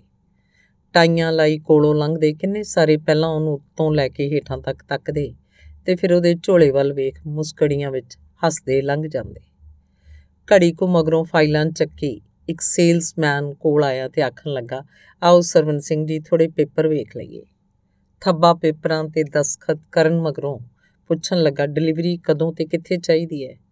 ਕੁਝ ਸੋਚੇ, ਕੁਝ ਸੋਚ ਝੋਲੇ ਵਿੱਚੋਂ ਨੋਟਾਂ ਦੇ ਕਿੰਨੇ ਸਾਰੇ ਬੰਡਲ ਕੱਢ ਟੇਬਲ ਤੇ ਢੇਰੀ ਕਰਦਾ ਹੋਇਆ ਆਖਣ ਲੱਗਾ, ਜੀ 31 ਤਰੀਕ ਨੂੰ ਸ਼ਗਨ ਹੈ ਤੇ ਉਸੇ ਦਿਨ ਸਵੇਰੇ ਆ ਕੇ ਲੈ ਜਾਵਾਂਗਾ। ਸ਼ਾਇਦ ਸੋਚ ਰਿਹਾ ਸੀ ਕਿ ਜੇ ਪਹਿਲਾਂ ਲੈ ਗਿਆ ਤਾਂ ਘਰੇ ਆਟੋ ਖਲਾਰਨ ਜੋਗੀ ਤੇ ਥਾਂ ਹੀ ਨਹੀਂ ਬਚਣੀ। ਤੇ ਨਾਲ ਹੀ ਨਵੇਂ ਸਹੇੜੇ ਕੁੜਮ ਦੇ ਆਖੇ ਬੋਲ ਚੇਤੇ ਕਰ ਨੀਵੀਂ ਜੀ ਪਾ ਲਈ। ਅਖੇ ਸਰਵਣ ਸਿਆ ਸਾਨੂੰ ਹੋਰ ਤੇ ਕੁਝ ਨਹੀਂ ਚਾਹੀਦਾ, ਸਿਰਫ 500 ਬਰਾਤੀਆਂ ਦੀ ਚੰਗੀ ਸੇਵਾ ਹੋ ਜਾਏ। ਸ਼ਗਨ 'ਚ ਇੱਕ ਮੂੰਹ ਮੱਥੇ ਲੱਗਦੀ ਨਵੀਂ ਨਕੋਰ ਕਾਰ ਤੇ ਇੱਕ 56 ਇੰਚ ਟੀਵੀ ਮਿਲ ਜਾਏ, ਬਸ ਧੀ ਤਾਂ ਆਪਾਂ ਤਿੰਨਾਂ ਕੱਪੜਿਆਂ 'ਚ ਹੀ ਲੈ ਜਾਣੀ ਹੈ ਕਾਗਜ਼ੀ ਕਾਰਵਾਈ ਮੁਕਾ ਸਰਵਣ ਸਿੰਘ ਕਾਲੀ ਨਾਲ ਬਾਹਰ ਨਿਕਲਿਆ ਤੇ ਆਟੋ ਰਿਕਸ਼ਾ ਸਟਾਰਟ ਕਰ ਸਟੇਸ਼ਨ ਨੂੰ ਹੋ ਤੁਰਿਆ। ਸ਼ਾਇਦ ਬੰਬਿਓ ਆਉਂਦੀ ਫਰੰਟੀਅਰ ਮੇਲ ਦੀਆਂ ਸਵਾਰੀਆਂ ਚੁੱਕਣ ਦਾ ਟਾਈਮ ਹੋ ਗਿਆ ਸੀ। ਸਟੇਸ਼ਨ ਵੱਲ ਨੂੰ ਤੁਰਿਆ ਜਾਂਦਾ ਨਸੀਬ ਕੌਰ ਬਾਰੇ ਸੋਚੀ ਜਾ ਰਿਹਾ ਸੀ ਤੇ ਕਿੰਨਾ ਜ਼ਰੂਰੀ ਹੁੰਦਾ ਇਹਨਾਂ ਮੌਕਿਆਂ ਤੇ ਧੀਆਂ ਦੀਆਂ ਜੰਮ ਦਾਤੀਆਂ ਦਾ ਜਿਉਂਦੇ ਹੋਣਾ। ਢੇਰ ਸਾਰੇ ਦੁੱਖ ਸੁੱਖ, ਅਕਲਾਂ, ਸਲਾਹਾਂ ਤੇ ਸਮਝਾਉਣ ਵਾਲੀਆਂ ਹੋਰ ਵੀ ਕਿੰਨੀਆਂ ਸਾਰੀਆਂ ਗੱਲਾਂ ਮੇਰੇ ਨਾਲ ਤੇ ਹੁਣ ਅੱਖਾਂ ਮਿਲਾਉਣ ਤੋਂ ਵੀ ਚੱਕਦੀ ਏ। ਦੂਜੇ ਪਾਸੇ ਸ਼ੋਰੂਮ 'ਚ ਸਰਵਣ ਸਿੰਘ ਨੂੰ ਕਾਰ ਵੇਚਣ ਵਾਲਾ ਮਹਿਤਾ ਸਾਹਿਬ ਸੇਲ ਹੋਣ ਤੇ ਵਧਾਈਆਂ ਮਿਲਣ ਦਾ ਸਿਲਸਿਲਾ ਨਿਰੰਤਰ ਜਾਰੀ ਸੀ। ਪਰ ਮਹਿਤਾ ਸਾਹਿਬ ਮਿਲਣ ਵਾਲੇ ਕਮਿਸ਼ਨ ਵਿੱਚੋਂ ਨਿੱਕੀ ਧੀ ਦੀ ਐਕਟਿਵਾ ਤੇ ਟਿਊਸ਼ਨ ਦੀ ਫੀਸ ਦੇ ਹੋਏ ਬੰਦੋਬਸਤ ਕਰਕੇ ਰੱਬ ਦਾ ਲੱਖ ਲੱਖ ਸ਼ੁਕਰਾਨਾ ਕਰ ਰਹੇ ਸਨ। ਮਜਬੂਰੀ ਵਸ ਪਏ ਦੋ ਇਨਸਾਨ ਅੱਜ ਜ਼ਿੰਦਗੀ ਦੇ ਸੰਘਰਸ਼ ਵਾਲੇ ਦੋ ਵੱਖੋ ਵੱਖ ਮੋਰਚਿਆਂ ਤੇ ਡਟੇ ਪਏ ਸਨ। ਇੱਕ ਸਧਾਰਨ ਕੱਪੜੇ ਪਾਈ ਸਟੇਸ਼ਨ ਦੇ ਬਾਹਰ ਖਲੋਤਾ ਸਵਾਰੀਆਂ ਉਡੀਕ ਰਿਹਾ ਸੀ ਤੇ ਦੂਜਾ ਟਾਈ ਲਾਈ ਸ਼ੋਰੂਮ ਦੇ ਗੇਟ ਤੇ ਕਾਰਾਂ ਦੇ ਗਾਹਕ। ਪਰ ਦੋਨੋਂ ਹੀ ਦੋਨਾਂ ਦੀ ਮੰਜ਼ਿਲ ਇੱਕੋ ਹੀ ਸੀ। ਅਖੀਰ ਨੂੰ ਬੇਗਾਨੀਆਂ ਹੋ ਜਾਣ ਵਾਲੀਆਂ ਵਿਹੜੇ ਖੇਡਦੀਆਂ ਰੌਣਕਾਂ ਦਾ ਸੁਨਹਿਰੀ ਭਵਿੱਖ। ਪਰ ਅਜੋਕੀ ਪਦਾਰਥਵਾਦ ਦੀ ਵਗਦੀ ਇੱਕ ਤੇਜ਼ ਹਨੇਰੀ ਦੀ ਬੇਰਹਿਮ ਤਰਾਸਦੀ ਇੰਨਾ ਕੁਝ ਕਰਨ ਮਗਰੋਂ ਵੀ ਇਹ ਸੁਨਹਿਰੀ ਭਵਿੱਖ ਸ਼ਾਇਦ ਵਿਰਲਿਆਂ ਟਾਵਿਆਂ ਦੀਆਂ ਧੀਆਂ ਨੂੰ ਹੀ ਨਸੀਬ ਹੁੰਦਾ ਹੈ। ਪਰ ਇਸ ਜੱਗ 'ਚ ਵਿਚਰਦੇ ਕਿੰਨੇ ਸਾਰੇ ਸਰਵਣ ਸਿੰਘ ਉਹ ਤਾਂ ਰੱਬ ਨੇ ਬਣਾਈ ਸੰਘਰਸ਼ਾਂ ਵਾਸਤੇ ਹੁੰਦੇ ਨੇ। ਜੰਮਣ ਤੋਂ ਲੈ ਕੇ ਕਬਰਾਂ 'ਚ ਪੈਣ ਤੀਕਰ, ਲਗਾਤਾਰ ਬਿਨਾਂ ਥੱਕੇ ਹਾਰੇ ਸਵੇਰ ਤੋਂ ਲੈ ਕੇ ਆਥਣ ਵੇਲੇ ਤੱਕ। ਧੰਨਵਾਦ। ਅਗਲੀ ਕਹਾਣੀ। ਅੰਮ੍ਰਿਤਸਰ ਰਣਜੀਤ ਐਵੇਨਿਊ ਵਾਲਾ ਘਰ। ਪਿਤਾ ਜੀ ਦੇ 4-5 ਪੱਕੇ ਦੋਸਤ ਜੱਸਲ ਭੰਗੂ ਖੈਰਾ ਤੇ ਸੁਖਵਿੰਦਰ ਸਿੰਘ ਜੀ। ਸਾਰਿਆਂ ਨੂੰ ਧੁੱਪੇ ਬੈਠ ਘੰਟਿਆਂ ਬੱਧੀ ਗੱਲਾਂ ਕਰਦੇ ਵੇਖ ਖਿਆਲ ਆਉਣਾ ਕਿ ਸ਼ਾਇਦ ਇਹ ਮਹਿਫਿਲਾਂ ਸਦੀਵੀਂ ਹੀ ਲੱਗਦੀਆਂ ਰਹਿਣਗੀਆਂ। ਸਭ ਤੋਂ ਪਹਿਲਾਂ ਜੱਸਲ ਅੰਕਲ ਦੀਆਂ ਕਿਡਨੀਆਂ ਫੇਲ ਹੋ ਗਈਆਂ। ਮੁੜ ਕੈਨੇਡਾ ਗਏ, ਸੁਖਵਿੰਦਰ ਸਿੰਘ ਜੀ ਨੂੰ ਦਿਲ ਦਾ ਦੌਰਾ ਮਾਰੂ ਸਾਬਤ ਹੋਇਆ। ਸਨ 15 ਚ ਆਪਣੇ ਵਾਲੇ ਚਾਲੇ ਪਾ ਗਏ ਤੇ ਫਿਰ ਭੰਗੂ ਅੰਕਲ ਦੀ ਵਾਰੀ ਆ ਗਈ ਤੇ ਅੱਜ ਪਤਾ ਲੱਗਾ ਕਿ ਖੈਰਾ ਸਾਹਿਬ ਵੀ ਕੈਂਸਰ ਦੀ ਭੇਟ ਛੱਡ ਚੜ ਗਏ। ਗਏ ਵੀ ਸਾਰੇ 70 75 ਦੇ ਗੇੜ ਵਿੱਚ ਹੀ। ਭਰਿਆ ਮੇਲਾ, ਏਡੀ ਛੇਤੀ ਉੱਜੜ ਜਾਏਗਾ, ਕਦੀ ਸੋਚਿਆ ਵੀ ਨਹੀਂ ਸੀ। ਫਿਰ ਆਪਣੀ, ਆਪਣਾ ਖੁਦ ਦਾ ਹਿਸਾਬ ਕਿਤਾਬ ਲਾਉਂਦਿਆਂ ਬਟਾਲੇ ਵਾਲੇ ਸ਼ਿਵ ਦੀ ਇਹ ਰਚਨਾ ਯਾਦ ਆ ਗਈ, ਕਿੰਨੀ ਬੀਤੀ ਤੇ ਕਿੰਨੀ ਬਾਕੀ ਏ, ਮੈਨੂੰ ਇਹੋ ਹਿਸਾਬ ਲੈ ਬੈਠਾ। ਕੁਝ ਲੋਕ ਅਕਸਰ ਹੀ ਆਖਦਿਆ ਕਰਦੇ ਨੇ ਕਿ ਦੇਖ ਫਲਾਣਾ ਤੇ ਇੱਥੋਂ ਮਗਰੋਂ ਆ ਕੇ ਕਿੰਨਾ ਅੱਗੇ ਨਿਕਲ ਗਿਆ। ਤੂੰ ਵੀ ਫੜ ਸਪੀਡ ਕਰ ਕੋਈ ਖੜਕਾ ਦੜਕਾ ਅੱਗੋਂ ਮੇਰਾ ਅਕਸਰ ਹੀ ਇਹੀ ਜਵਾਬ ਹੁੰਦਾ ਕਿ ਦੋਸਤਾ ਹਾਈਵੇ ਤੇ ਤੁਰੇ ਜਾਂਦਿਆਂ ਮੈਨੂੰ ਅਕਸਰ ਹੀ ਕਈ ਵਹੀਕਲ ਓਵਰਟੇਕ ਕਰਦੇ ਹੀ ਰਹਿੰਦੇ ਨੇ। ਹਰੇਕ ਦੀ ਆਪਣੀ ਸਪੀਡ ਤੇ ਆਪਣੀ ਸਮਰੱਥਾ ਹੁੰਦੀ ਏ। ਹੁਣ ਹਰੇਕ ਨਾਲ ਤਾਂ ਰੇਸ ਨਹੀਂ ਲਾਈ ਜਾ ਸਕਦੀ ਤੇ ਜੇ 100 ਕਿਲੋਮੀਟਰ ਦੀ ਸਪੀਡ ਤੇ ਚੰਗੀ ਭਲੀ ਤੁਰੀ ਜਾਂਦੀ, ਆਪਣੀ ਨੂੰ ਦੂਜੇ ਵੱਲ ਵੇਖ 130 ਤੇ ਲੈ ਜਾਵਾਂਗਾ ਤਾਂ ਪੱਕੀ ਗੱਲ ਏ ਕਿ ਥੋੜੀ ਦੂਰ ਜਾ ਕੇ ਜਵਾਬ ਦੇ ਜਾਊ। ਫਿਰ ਜਿੰਨੀਆਂ ਵੀ ਪਛਾਣ ਛੱਡੀਆਂ ਹੋਣਗੀਆਂ, ਉਹ ਆਪਣੇ ਤੋਂ ਅੱਗੇ ਲੰਘਦੀਆਂ ਦੇਖ ਜ਼ਿਆਦਾ ਦੁੱਖ ਤੇ ਸ਼ਰਮਿੰਦਗੀ ਹੋਏਗੀ। ਭਾਵੇਂ ਰਫ਼ਤਾਰ ਘੱਟ ਹੀ ਸਹੀ, ਪਰ ਆਪਣੇ ਕੋਲ ਆਸ-ਪਾਸ ਤੋਂ ਲੰਘਦੇ ਕੀਮਤੀ ਕੁਦਰਤੀ ਨਜ਼ਾਰਿਆਂ ਨੂੰ ਵੇਖਣ ਲਈ ਘੱਟੋ-ਘੱਟ ਖੁੱਲਾ ਟਾਈਮ ਤਾਂ ਹੈ। ਦੋਸਤੋ, ਗੌਰ ਕਰਿਓ, ਸਾਡੇ ਆਸੇ-ਪਾਸੇ ਵੀ ਅੰਨੀਆਂ ਦੌੜਾਂ ਦਾ ਸੁਨਾਮ ਦੌੜਾਂ ਦੀ ਸੁਨਾਮੀ ਆਈ ਪਈ ਏ। ਹਾਏ, ਉਹ ਅੱਗੇ ਕਿੱਦਾਂ ਲੰਘ ਗਿਆ? ਮੈਂ ਪਿੱਛੇ ਕਿਉਂ ਰਹਿ ਗਿਆ? ਫਲਾਣੇ ਦੀ ਸਿਲੈਕਸ਼ਨ ਕਿਉਂ ਹੋ ਗਈ? ਉਹਨੇ ਕੁੜੀ ਦੇ ਵਿਆਹ ਤੇ 25 ਲੱਖ ਕਿੱਦਾਂ ਖਰਚ ਦਿੱਤਾ? ਮੇਰਾ ਵੀਜ਼ਾ ਕਿਉਂ ਨਹੀਂ ਲੱਗਾ? ਦੂਜੇ ਦਾ ਕਿਉਂ ਲੱਗ ਗਿਆ? ਬਸ ਇਹੀ ਸਭ ਕੁਝ ਨੇ ਦਿਨੇ ਰਾਤ ਗਦੀ ਗੇੜ 'ਚ ਪਾ ਰੱਖਿਆ ਜੇ ਬੇਫਿਕਰ ਹੋ ਕੇ ਕੋਈ ਆਪਣੀ ਤੋਰੇ ਤੁਰੀ ਵੀ ਜਾਂਦਾ ਹੈ, ਤਾਂ ਚੋਬਾ ਲਾਉਣ ਵਾਲੇ ਅਕਸਰ ਹੀ ਕੋਲੋਂ ਲੰਘਦੇ ਹੁੱਜਾ ਮਾਰ ਹੀ ਜਾਂਦੇ। ਕਿ ਓਏ ਢਿੱਲਿਆ, ਆਪਣੀ ਸਪੀਡ ਕਿਉਂ ਨਹੀਂ ਵਧਾਉਂਦਾ? ਤੇ ਫਿਰ ਕਿਸੇ ਦੀ ਚੁੱਕ ਚਾ ਕੇ ਵਧਾਈ ਸਪੀਡ ਤੇ ਜਦੋਂ ਹਾਦਸਾ ਵਾਪਰ ਜਾਂਦਾ ਹੈ, ਫਿਰ ਉਹੀ ਤਮਾਸ਼ਬੀਨ ਯੂ ਟਰਨ ਮਾਰ, ਟਿਚਰਾਂ ਕਰ ਕਰ, ਜੀਣਾ ਹਰਾਮ ਕਰ ਦੇਣਗੇ। ਓਏ ਦੇਖ ਲਿਆਈ ਸਵਾਦ ਰੇਸਾਂ ਲਾਉਣ ਦਾ। ਇੱਕ ਗੋਰੀ 15 ਸਾਲ ਪਹਿਲਾਂ ਸਭ ਤੋਂ ਜ਼ਿਆਦਾ ਘਰ ਵੇਚਿਆ ਕਰਦੀ ਸੀ। ਹਮੇਸ਼ਾ ਨੰਬਰ 1 ਕਿਸੇ ਹੋਰ ਨੇ ਪਿੱਛੇ ਛੱਡ ਜਾਣਾ ਤਾਂ ਡਿਪਰੈਸ਼ਨ ਸਟ੍ਰੈਸ ਹੋ ਜਾਣਾ। ਫਿਰ ਵਿਤੋਂ ਵੱਧ ਹੋਰ ਜ਼ੋਰ ਲਾਉਣਾ। ਇੱਕ ਦਿਨ ਇਸੇ ਚੱਕਰ 'ਚ ਨਰਵਸ ਬ੍ਰੇਕਡਾਊਨ ਹੋ ਗਿਆ ਤੇ ਕਹਾਣੀ ਦਾ, ਦੀ ਐਂਡ ਹੋ ਗਿਆ। ਅਕਸਰ ਆਖ ਦਿੱਤਾ ਜਾਂਦਾ ਹੈ ਕਿ ਜ਼ਿੰਦਗੀ ਕਿੰਨੀ ਛੋਟੀ ਏ, ਪਰ ਅਸਲੀਅਤ ਇਹ ਹੈ ਕਿ ਰੇਸਾਂ 'ਚ ਰੁੱਝਿਆਂ ਹੋਇਆਂ ਨੂੰ ਜੀਉਣਾ ਹੀ ਉਦੋਂ ਆਉਂਦਾ ਹੈ ਜਦੋਂ ਆਖਰੀ ਟੇਸ਼ਨ ਆਉਣ ਵਾਲਾ ਹੁੰਦਾ ਹੈ। ਧੰਨਵਾਦ। ਅਗਲੀ ਕਹਾਣੀ। ਸਿੱਖਿਆ ਵਿਭਾਗ ਵਿੱਚੋਂ ਅਫਸਰ ਰਿਟਾਇਰ ਹੋਏ ਪਾਪਾ ਜੀ ਦੇ ਸੁਭਾਅ ਵਿੱਚ ਅਧਰੰਗ ਦੇ ਦੌਰੇ ਮਗਰੋਂ ਕਿੰਨਾ ਬਦਲਾਅ ਆ ਗਿਆ ਸੀ। ਹੱਡੀਆਂ ਦੀ ਮੁੱਠ ਬਣ ਗਏ। ਉਹ ਕਿੰਨੇ ਸਾਰੇ ਸਵਾਲ ਬਾਰ-ਬਾਰ ਪੁੱਛਦੇ ਰਹਿੰਦੇ। ਦਫ਼ਤਰ ਦੀਆਂ ਟੈਨਸ਼ਨਾਂ ਤੇ ਪ੍ਰਮੋਸ਼ਨ ਦੀ ਦੌੜ, ਕਈ ਵਾਰ ਥੱਕਿਆ, ਟੁੱਟਿਆ ਆਇਆ, ਉਹਨਾਂ ਤੇ ਖਿਜ ਵੀ ਜਾਇਆ ਕਰਦਾ। ਉਹ ਅਗੋਂ ਚੁੱਪ ਜੇ ਕਰ ਗੁਟਕਾ ਫੜ ਪਾਠ ਕਰਨ ਲੱਗ ਜਾਂਦੇ। ਫਿਰ ਕਿੰਨੀ ਦੇਰ ਨਜ਼ਰ ਨਾ ਮਿਲਾਉਂਦੇ। ਮੈਨੂੰ ਗਲਤੀ ਦਾ ਅਹਿਸਾਸ ਹੁੰਦਾ ਤੇ ਮੈਂ ਕਿੰਨਾ ਕਿੰਨਾ ਚਿਰ ਕੋਲ ਬੈਠ ਗੱਲਾਂ ਕਰਦਾ ਰਹਿੰਦਾ। ਫਿਰ ਉਹਨਾਂ ਦੀ ਟਹਿਲ ਪਾਣੀ ਲਈ ਇੱਕ ਮੁੰਡਾ ਰੱਖ ਲਿਆ। ਉਹੀ ਕੱਪੜੇ ਬਦਲਦਾ, ਮੂੰਹ ਧਵਾ ਸਿਰ ਤੇ ਪਰਨਾ ਬੰਨਦਾ ਤੇ ਰੋਟੀ ਪਾਣੀ ਤੇ ਦਵਾਈਆਂ ਦਾ ਖਿਆਲ ਵੀ ਰੱਖਦਾ। ਇੱਕ ਵਾਰ ਉਹਨੇ 3 ਦਿਨ ਦੀ ਛੁੱਟੀ ਮਾਰ ਲਈ। ਸਾਰੇ ਕੰਮ ਮੈਨੂੰ ਕਰਨੇ ਪਏ। ਮੈਂ ਟਾਈਮ ਕੱਢ ਇੱਕ ਦੋ ਵਾਰ ਘਰੇ ਆ ਜਾਂਦਾ। ਇੱਕ ਦਿਨ ਪਜਾਮਾ ਕੁੜਤਾ ਲੱਭਦੇ ਹੋਏ ਨੂੰ ਪੁਰਾਣੀ ਐਲਬਮ ਦਿਸ ਪਈ। ਵਰਕੇ ਫਰੋਲਦਾ ਹੋਇਆ ਬਚਪਨ ਚੱਪੜ ਗਿਆ। ਇੱਕ ਫੋਟੋ 'ਚ ਪਾਪਾ ਘੋੜਾ ਬਣੇ ਹੋਏ ਸਨ ਤੇ ਮੈਂ ਉਹਨਾਂ ਦੀ ਪਿੱਠ ਤੇ ਚੜਿਆ ਹੱਸ ਰਿਹਾ ਸੀ। ਇੱਕ ਉਦੋਂ ਦੀ ਸੀ ਜਦੋਂ ਪਹਿਲੀ ਵਾਰ ਸਾਈਕਲ ਦੀ ਜਾਂਚ ਸਿੱਖੀ। ਉਹਨਾਂ ਸਾਈਕਲ ਮਗਰੋਂ ਘੁੱਟ ਕੇ ਫੜਿਆ ਹੋਇਆ ਸੀ। ਇੱਕ ਵਿੱਚ ਦੀਵਾਲੀ, ਪਟਾਕਿਆਂ ਦਾ ਢੇਰ ਤੇ ਕਿੰਨੇ ਕਿਸਮ ਦੀ ਮਠਿਆਈ ਤੇ ਹੋਰ ਵੀ ਕਿੰਨਾ ਕੁਝ ਇੱਕ ਹੋਰ ਵਿੱਚ ਗੋਡੇ ਤੇ ਲੱਗੀ ਸੱਟ ਤੇ ਪੱਟੀ ਬੰਨਦੇ ਹੋਏ ਤੇ ਇੱਕ ਵਿੱਚ ਮੈਨੂੰ ਰੋਂਦੇ ਹੋਏ ਨੂੰ ਆਪਣੀ ਬੁੱਕਲ 'ਚ ਲੈ ਕੇ ਚੁੱਪ ਕਰਵਾ ਰਹੇ ਸਨ। ਇੱਕ ਹੋਰ 'ਚ ਮੈਨੂੰ ਪਹਾੜੀ ਚੜ੍ਹਦੇ ਹੋਏ ਆਪਣੇ ਕੰਧਾੜੇ ਚੜਾਇਆ ਹੋਇਆ ਸੀ। ਤਸਵੀਰਾਂ ਬਣ ਚਾਰੇ ਪਾਸੇ ਖਿਲਰ ਗਿਆ ਬਚਪਨ ਵੇਖ, ਮੈਂ ਸੁੰਨ ਜਿਹਾ ਹੋ ਗਿਆ। ਸੋਚਣ ਲੱਗਾ, ਕਿੰਨੇ ਸੋਹਣੇ ਹੁੰਦੇ ਸਨ ਪਾਪਾ ਜੀ। ਮੋٹے-ਮੋٹے ਡੋਲੇ, ਮੋਟੀਆਂ-ਮੋਟੀਆਂ ਪਿੰਨੀਆਂ ਤੇ ਉੱਚਾ ਲੰਮਾ ਕੱਦ। ਜਦੋਂ ਵੀ ਦਾਰਾ ਸਿੰਘ ਦੀ ਫਿਲਮ ਆਉਂਦੀ ਤਾਂ ਧਿਆਨ ਕੋਲ ਬੈਠੇ ਪਾਪਾ ਜੀ ਵੱਲ ਚਲਿਆ ਜਾਂਦਾ। ਉਹ ਮੈਨੂੰ ਦੁਨੀਆ ਦੇ ਸਭ ਤੋਂ ਤਾਕਤਵਰ ਇਨਸਾਨ ਜਾਪਦੇ। ਸੋਚਾਂ ਦੀ ਘੁੰਮਣ ਘੇਰੀ ਵਿੱਚੋਂ ਨਿਕਲ ਛੇਤੀ ਨਾਲ ਵਾਪਸ ਕਮਰੇ 'ਚ ਆਇਆ ਤਾਂ ਥੋੜੀ ਮੁਸ਼ਕ ਜੀ ਆਈ। ਉਹ ਬਿਸਤਰੇ 'ਚੋਂ ਬਾਹਰ ਆਉਣ ਦੀ ਨਾਕਾਮ ਕੋਸ਼ਿਸ਼ 'ਚ ਲੱਗੇ ਹੋਏ ਸਨ। ਸ਼ਾਇਦ ਪਿਸ਼ਾਬ ਨਿਕਲ ਗਿਆ ਸੀ। ਮੈਨੂੰ ਵੇਖ ਸਹਿਮ ਗਏ ਤੇ ਨਜ਼ਰਾਂ ਬਚਾਉਂਦੇ ਹੋਏ ਹੋਰ ਜ਼ਿਆਦਾ ਕੋਸ਼ਿਸ਼ ਕਰਨ ਲੱਗੇ, ਪਰ ਕਮਜ਼ੋਰ ਸਰੀਰ ਸਾਥ ਨਹੀਂ ਸੀ ਦੇ ਰਿਹਾ। ਮੈਂ ਦੌੜ ਕੇ ਜਾ ਜੱਫੀ ਪਾ ਲਈ ਤੇ ਆਖਣ ਲੱਗਾ, ਫਿਕਰ ਨਾ ਕਰੋ, ਹੁਣੇ ਹੀ ਸਭ ਕੁਝ ਬਦਲ ਦੇਣਾ। ਬੇਬਸ ਹੋ ਗਿਆ ਦਾ ਰੋਣ ਨਿਕਲ ਗਿਆ। ਤੇ ਆਖਣ ਲੱਗੇ, ਨਹੀਂ, ਤੂੰ ਕਿੱਦਾਂ ਕਰੇਗਾ? ਮੈਂ ਆਪੇ ਕਰ ਲੈਣਾ ਕਿਉਂ ਨਹੀਂ? ਤੁਸੀਂ ਵੀ ਤਾਂ ਕਰਿਆ ਕਰਦੇ ਸੋ, ਜਦੋਂ ਮੈਂ ਨਿੱਕਾ ਹੁੰਦਾ ਸੀ ਤੇ ਉਦੋਂ ਮੈਂ ਤੁਹਾਡਾ ਬੇਟਾ ਸਾਂ ਤੇ ਹੁਣ ਤੁਸੀਂ ਮੇਰੇ? ਗਿੱਲੀ ਹੋ ਗਈ ਚਾਦਰ ਬਦਲਦੇ ਹੋਏ ਨੂੰ। ਇਸ ਸਵੇਰ ਮੁਸ਼ਕ ਬਿਲਕੁਲ ਵੀ ਨਾ ਆਈ। ਸਗੋਂ ਇੰਜ ਮਹਿਸੂਸ ਹੋਇਆ ਜਿੱਦਾਂ ਉਸ ਦਾਰਾ ਸਿੰਘ ਦੇ ਮੋਢਿਆਂ ਤੇ ਚੜ ਬੇਸ਼ੁਮਾਰ ਮੌਜਾਂ ਮਾਣ ਰਿਹਾ ਹੋਵਾਂ, ਜਿਹਨੂੰ ਮੇਰੇ ਨਿਕਲ ਗਏ ਪਿਸ਼ਾਬ ਨਾਲ ਗਿੱਲੀ ਹੋ ਗਈ ਆਪਣੀ ਬਨੈਣ ਬਦਲਣ ਨਾਲੋਂ। ਇਸ ਗੱਲ ਦਾ ਫਿਕਰ ਵਧੇਰੇ ਹੁੰਦਾ।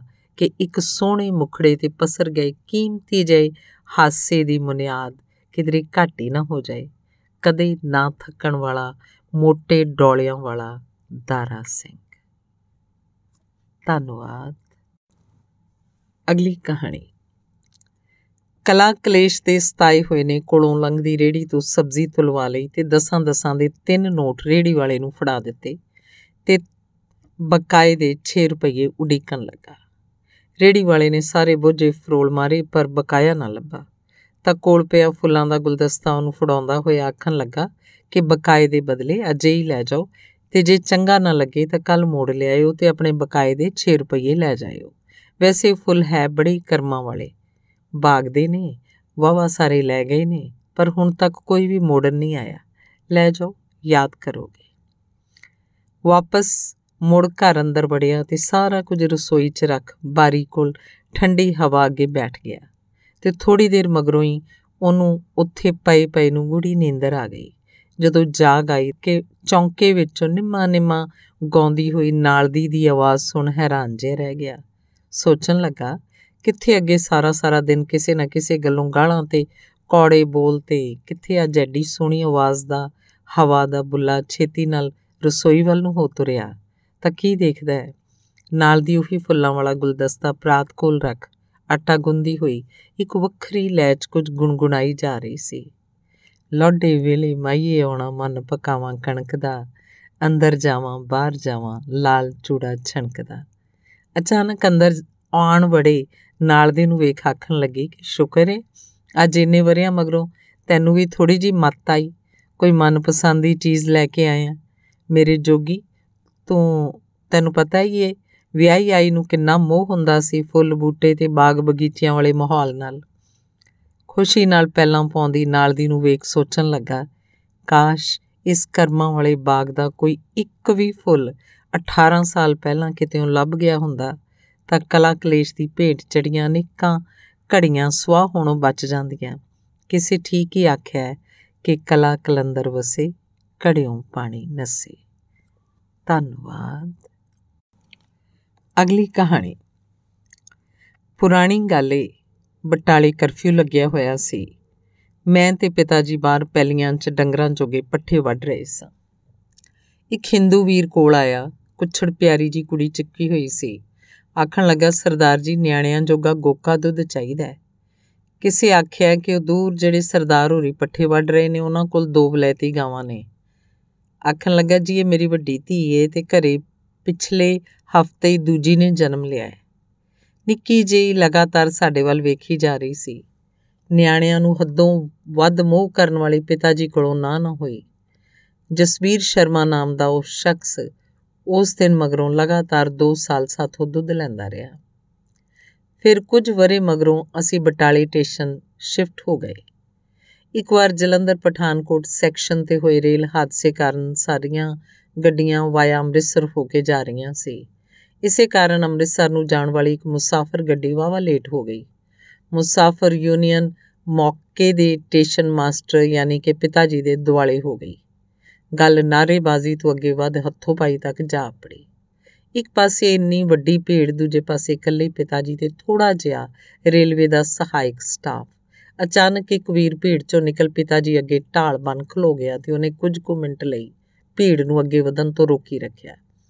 ਮਗਰੋਂ ਪੁਲਿਸ ਅੱਪੜ ਗਈ ਤੇ ਮਾਮਲਾ ਠੰਡਾ ਹੋ ਗਿਆ। ਢਾਲ ਬਣ ਖੜੇ ਗਏ ਇਨਸਾਨ। ਢਾਲ ਬਣ ਖੜੋ ਗਿਆ ਇਨਸਾਨ ਕੋਈ ਹੋਰ ਨਹੀਂ, ਸਗੋਂ ਕਿੰਨੇ ਵਰੇ ਪਹਿਲਾਂ ਵਾਲਾ ਉਹੀ ਜਸਵੀਰ ਸ਼ਰਮਾ ਸੀ। ਇੰਜੀ ਜਾਣਕਾਰਾਂ ਚੋਂ ਇੱਕ ਬੀਬੀ ਨੇ ਆਪਣੀ ਧੀ ਵੱਡੇ ਘਰ ਵਿਆਹ ਦਿੱਤੀ। ਅਗਲੇ ਅਕਸਰ ਹੀ ਉਹਦੇ ਕੰਮ, ਕੀਤੇ ਕੰਮਾਂ 'ਚ ਨੁਕਸ ਕੱਢਿਆ ਕਰਨ। ਸਾਰੇ ਘਰ 'ਚ ਬਸ ਇੱਕ ਜਠਾਣੀ ਸੀ, ਜਿਹੜੀ ਉਹਨੂੰ ਮਾਵਾਂ ਵਾਂਗ ਸਮਝਾਇਆ ਕਰਦੀ। ਉਹਦੀਆਂ ਗਲਤੀਆਂ ਤੇ ਪਰਦੇ ਪਾਉਂਦੀ, ਕਈ ਵਾਰ ਉਹਦੀ ਗਲਤੀ ਵੀ ਆਪਣੇ ਸਿਰ ਲੈ ਲਿਆ ਕਰਦੀ। ਤੇ ਨਵੀਂ ਵਿਆਹੀ ਦੀ ਮਾਂ ਜਦੋਂ ਵੀ ਧੀ ਨੂੰ ਮਿਲਣ ਸਹੁਰੇ ਘਰ ਆਉਂਦੀ, ਤਾਂ ਉਸ ਜਠਾਣੀ ਨੂੰ ਲੱਖ ਲੱਖ ਅਸੀਸਾਂ ਦਿਆ ਕਰਦੀ। ਆਖਦੀ, ਬਿਨ ਬਾਪ ਦੀ ਮਲੂਕ ਧੀ ਦੇ ਪਰਦੇ ਕੱਜਦੀਆਂ ਧੀਏ, ਵੇਖੀ ਇੱਕ ਦਿਨ ਵਾਗਰੂ ਤੇਰੇ ਪਰਦੇ ਵੀ ਜ਼ਰੂਰ ਕੱਜੂ। ਕੁਝ ਸਾਲਾਂ ਬਾਅਦ ਉਸੇ ਜਠਾਣੀ ਦੀ ਕਾਲਜ ਜਾਂਦੀ ਵੱਡੀ ਧੀ ਕਿਸੇ ਗੁੰਮਰਾਹ ਕਰ ਆਪਣੇ ਨਾਲ ਤੋਰ ਲਈ। ਬਦਨਾਮੀ ਦੇ ਡਰ ਤੋਂ ਮੁੱਕਦੀ ਜਾਵੇ, ਅਰਦਾਸਾਂ ਕਰੀ ਜਾਵੇ, ਫਿਰ ਇੱਕ ਕਰਾਮਾਤ ਹੋਈ। ਇੱਕ ਅਣਜਾਣ ਦੇਵ ਪੁਰਸ਼ ਧੀ ਨੂੰ ਸਹੀ ਸਲਾਮਤ ਰਾਤੋਂ ਰਾਤ ਘਰੇ ਮੋੜ ਗਿਆ। ਇੱਕ ਅਣਜਾਣ ਦੇਵ ਪੁਰਸ਼ ਧੀ ਨੂੰ ਸਹੀ ਸਲਾਮਤ ਰਾਤੋਂ ਰਾਤ ਘਰੇ ਮੋੜ ਗਿਆ। ਪਿੰਡ ਚੋਂ ਕਿਸੇ ਨੂੰ ਕੰਨੋਂ ਕੰਨ ਖਬਰ ਤੱਕ ਨਾ ਹੋਈ। ਅੱਖੀਂ ਵੇਖੀ ਤੋਂ ਸਿੱਟਾ ਕੱਢਿਆ ਕਿ ਉੱਪਰ ਵਾਲਾ ਭਲਾਈ ਦਾ ਸਿਲਾ ਜ਼ਰੂਰ ਦਿੰਦਾ ਹੈ। ਸੋ ਅਜੋਕੇ ਮਾਹੌਲ 'ਚ ਕੁਝ ਚੁੱਲ੍ਹੇ ਐਸੇ ਵੀ ਹੋਣਗੇ ਜਿਹੜੇ ਸਿਰਫ ਘਰ ਦੇ ਮੁਖੀ ਵੱਲੋਂ ਲਾਈ ਦਿਹਾੜੀ ਮਗਰੋਂ ਹੀ ਧੁਖਣੇ ਸੰਭਵ ਹੁੰਦੇ ਹੋਣੇ ਨੇ। ਕਈ ਮਾਤੜ ਵਿਚਾਰੇ ਤਾਂ ਰੋਜ਼ ਸਵੇਰੇ ਖੂਹ ਪੁੱਟਦੇ ਤੇ ਆਥਣੇ ਉਸੇ ਦਾ ਹੀ ਪਾਣੀ ਪੀਂਦੇ। ਸੋ ਆਓ ਆਪਣੇ ਹਲਕ ਵਿੱਚ ਬੁਰਕੀ ਪਾਉਣ ਤੋਂ ਪਹਿਲਾਂ ਆਸੇ-ਪਾਸੇ ਜ਼ਰੂਰ ਝਾਤੀ ਮਾਰ ਲਈਏ। ਵੈਸੇ ਕੁਦਰਤ ਨੇ ਸਮੇਂ ਦੇ ਰੱਥ ਤੇ ਚੜ ਕੈਸਾ ਚੱਕਰ ਚਲਾਇਆ ਹੈ ਕਿ ਜ਼ਿੰਦਗੀ 'ਚ ਪਹਿਲੀ ਵਾਰ ਐਸੀ ਦੌੜ ਵੇਖੀ ਹੈ, ਜਿਸ ਵਿੱਚ ਸਭ ਤੋਂ ਪਿੱਛੇ ਰਹਿਣ ਵਾਲਾ ਹੀ ਜੇਤੂ ਹੋ ਕੇ ਨਿਕਲੇਗਾ। ਧੰਨਵਾਦ। ਅਗਲੀ ਕਹਾਣੀ। ਮੈਂ ਮੋਟਰਸਾਈਕਲ ਹੌਲੀ ਜੀ ਘਰੋਂ ਕੱਢ ਸਟਾਰਟ ਕੀਤੇ ਬਗੈਰ ਹੀ ਰੇੜ ਕੇ ਗਲੀ ਦੇ ਮੋੜ ਤੱਕ ਲੈ ਆਂਦਾ। ਫਿਰ ਉਲੇ ਜੇ ਨਾਲ ਤਾਈਉਰਾਂ ਦੇ ਘਰ ਵੱਲ ਵੇਖ ਛੇਤੀ ਨਾਲ ਕਿੱਕ ਮਾਰ ਹਵਾ ਹੋ ਗਿਆ। ਤਾਈ ਦੀ ਬੜੀ ਅਜੀਬ ਆਦਤ ਸੀ। ਜਦੋਂ ਵੀ ਮੇਰਾ ਮੋਟਰਸਾਈਕਲ ਸਟਾਰਟ ਹੋਇਆ ਵੇਖਦੀ, ਇੱਕਦਮ ਬਾਹਰ ਨਿਕਲ ਕਿੰਨੀਆਂ ਸਾਰੀਆਂ ਵਗਾਰਾਂ ਪਾ ਦਿਆ ਕਰਦੀ। ਵੇ ਪੁੱਤ, ਆ ਬਿਜਲੀ ਦਾ ਬਿੱਲ, ਆ ਪਾਣੀ ਦਾ ਬਿੱਲ, ਆ ਥੋੜੀ ਸਬਜ਼ੀ, ਆ ਤੇਰੇ ਅੰਕਲ ਦੀ ਦਵਾਈ ਵਗੈਰਾ ਵਗੈਰਾ। ਮੈਂ ਅਕਸਰ ਸੋਚਦਾ ਕਿ ਆਪਣਾ ਤੇ ਬਾਹਰ ਘੱਲ ਦਿੱਤਾ ਤੇ ਬਾਕੀ ਦੁਨੀਆ ਨੂੰ ਹੁਣ ਨੌਕਰ ਸਮਝਣ ਲੱਗ ਪਏ ਨੇ। ਇੰਨੀ ਗੱਲ ਸੋਚਦਾ ਜੇ ਪੱਕੀ ਸੜਕ ਤੇ ਚੜਨ ਹੀ ਲੱਗਾ ਸਾਂ ਕਿ ਅੱਗੋਂ ਭਾਰੀ ਜਿਹਾ ਇੱਕ ਝੋਲਾ ਧੂੰਦੀ ਤੁਰੀ ਆਂਦੀ, ਤਾਈ ਦਿਸ ਪਈ। ਮੁੜਕੋ ਮੁੜਕੀ, ਹਾਲੋਂ ਬੇਹਾਲ, ਮੈਂ ਕੋਲ ਜਾ ਕੇ ਬ੍ਰੇਕ ਮਾਰ ਲਈ। ਆਖਿਆ, ਤਾਈ ਜੀ, ਰਿਕਸ਼ਾ ਕਰ ਲੈਣਾ ਸੀ ਇੰਨੀ ਗਰਮੀ ਤੇ ਉੱਤੋਂ ਆਹ ਹਾਲ ਬਣਾਇਆ ਹੋਇਆ ਚੁੰਨੀ ਦੀ ਨੁੱਕਰ ਨਾਲ ਮੁੜਕਾ ਪੂੰਝਦੀ ਆਖਣ ਲੱਗੀ, ਪੁੱਤ, ਪੈਸੇ ਜ਼ਿਆਦਾ ਮੰਗਦਾ ਸੀ ਇਸੇ ਲਈ ਉਹਦੀ ਗੱਲ ਪੂਰੀ ਹੋਣ ਤੋਂ ਪਹਿਲਾਂ ਹੀ ਮੈਂ ਉਹਦਾ ਝੋਲਾ ਵਿਚਕਾਰ ਰੱਖ ਲਿਆ ਤੇ ਉਹਨੂੰ ਮਗਰ ਬਿਠਾ ਛੇਤੀ ਨਾਲ ਕਿੱਕ ਮਾਰ ਲਈ। ਘਰ ਪਹੁੰਚ ਝੋਲਾ ਅੰਦਰ ਛੱਡਣ ਗਿਆ ਤਾਂ ਕੁਰਸੀ ਤੇ ਬੈਠਾ ਹੋਇਆ ਅੰਕਲ ਜੀ ਸ਼ਾਇਦ ਆਪਣੇ ਮੁੰਡੇ ਨੂੰ ਫੋਨ ਤੇ ਆਖ ਰਿਹਾ ਸੀ ਕਿ ਪੁੱਤ ਸਿਹਤ ਢਿੱਲੀ ਰਹਿੰਦੀ ਹੈ ਤੇਰੀ ਮਾਂ ਕੋਲੋਂ ਹੁਣ ਕੰਮ ਨਹੀਂ ਹੁੰਦਾ। ਲਾਗੇ ਚਾਗੇ ਗਲੀ ਗਵਾਂਢ ਵੀ ਨਜ਼ਰਾਂ ਮਲਾਉਣ ਤੋਂ ਬਚਣ ਲੱਗਾ ਸਮਝ ਨਹੀਂ ਆਉਂਦੀ ਕੀ ਕੀਤਾ ਜਾਏ। ਮੈਨੂੰ ਅੰਕਲ ਦੀ ਹੁੰਦੀ ਗੱਲਬਾਤ ਸੁਣ ਆਪਣੀ ਸੋਚ ਤੇ ਬੜੀ ਸ਼ਰਮ ਆਈ। ਇਹਨਾਂ ਨੂੰ ਅੰਕਲ ਜੀ ਹੈਲੋ ਹੈਲੋ ਕਰਦੇ ਫੋਨ ਦੇ ਰਿਸੀਵਰ ਵੱਲ ਵੇਖਣ ਲੱਗ ਪਏ। ਸ਼ਾਇਦ ਉਹ ਅੱਗੋਂ ਪੂਰੀ ਗੱਲ ਸੁਣੇ ਬਗੈਰ ਹੀ ਗੱਲ ਕੱਟ ਗਿਆ ਸੀ। ਮੈਨੂੰ ਕੋਲ ਵੇਖ ਉਹਨਾਂ ਕੁਰਸੀ ਦੂਜੇ ਪਾਸੇ ਘੁਮਾ ਲਈ ਤੇ ਗਿੱਲੀਆਂ ਹੋ ਗਈਆਂ ਅੱਖੀਆਂ ਪੁੰਝਣ ਲੱਗ ਪਏ। ਤਾਈ ਨੇ ਇੰਨੀ ਗੱਲ ਆਖਦਿਆਂ ਉਹਨਾਂ ਦੇ ਹੱਥੋਂ ਫੋਨ ਫੜ ਲਿਆ ਕਿ, ਕਾਹਨੂੰ ਦਿਲ ਹੌਲਾ ਕਰਦੇ ਹੋ? ਮੈਂ ਹੈਗੀ ਆ ਨਾ। ਖਿੱਚ ਧੂ ਕੇ ਲਿਆ ਦਿਆ ਕਰਾਂਗੀ ਤੁਹਾਡੀ ਦਵਾਈ। ਇੰਨੀ ਹਿੰਮਤ ਹੈ ਅਜੇ ਮੇਰੇ 'ਚ। ਹੁਣ ਮੇਰੇ ਕਾਲਜੇ 'ਚ ਸੱਚਮੁੱਚ ਇੱਕ ਤਿੱਖੀ ਚੀਸ ਚਈ ਉੱਠੀ।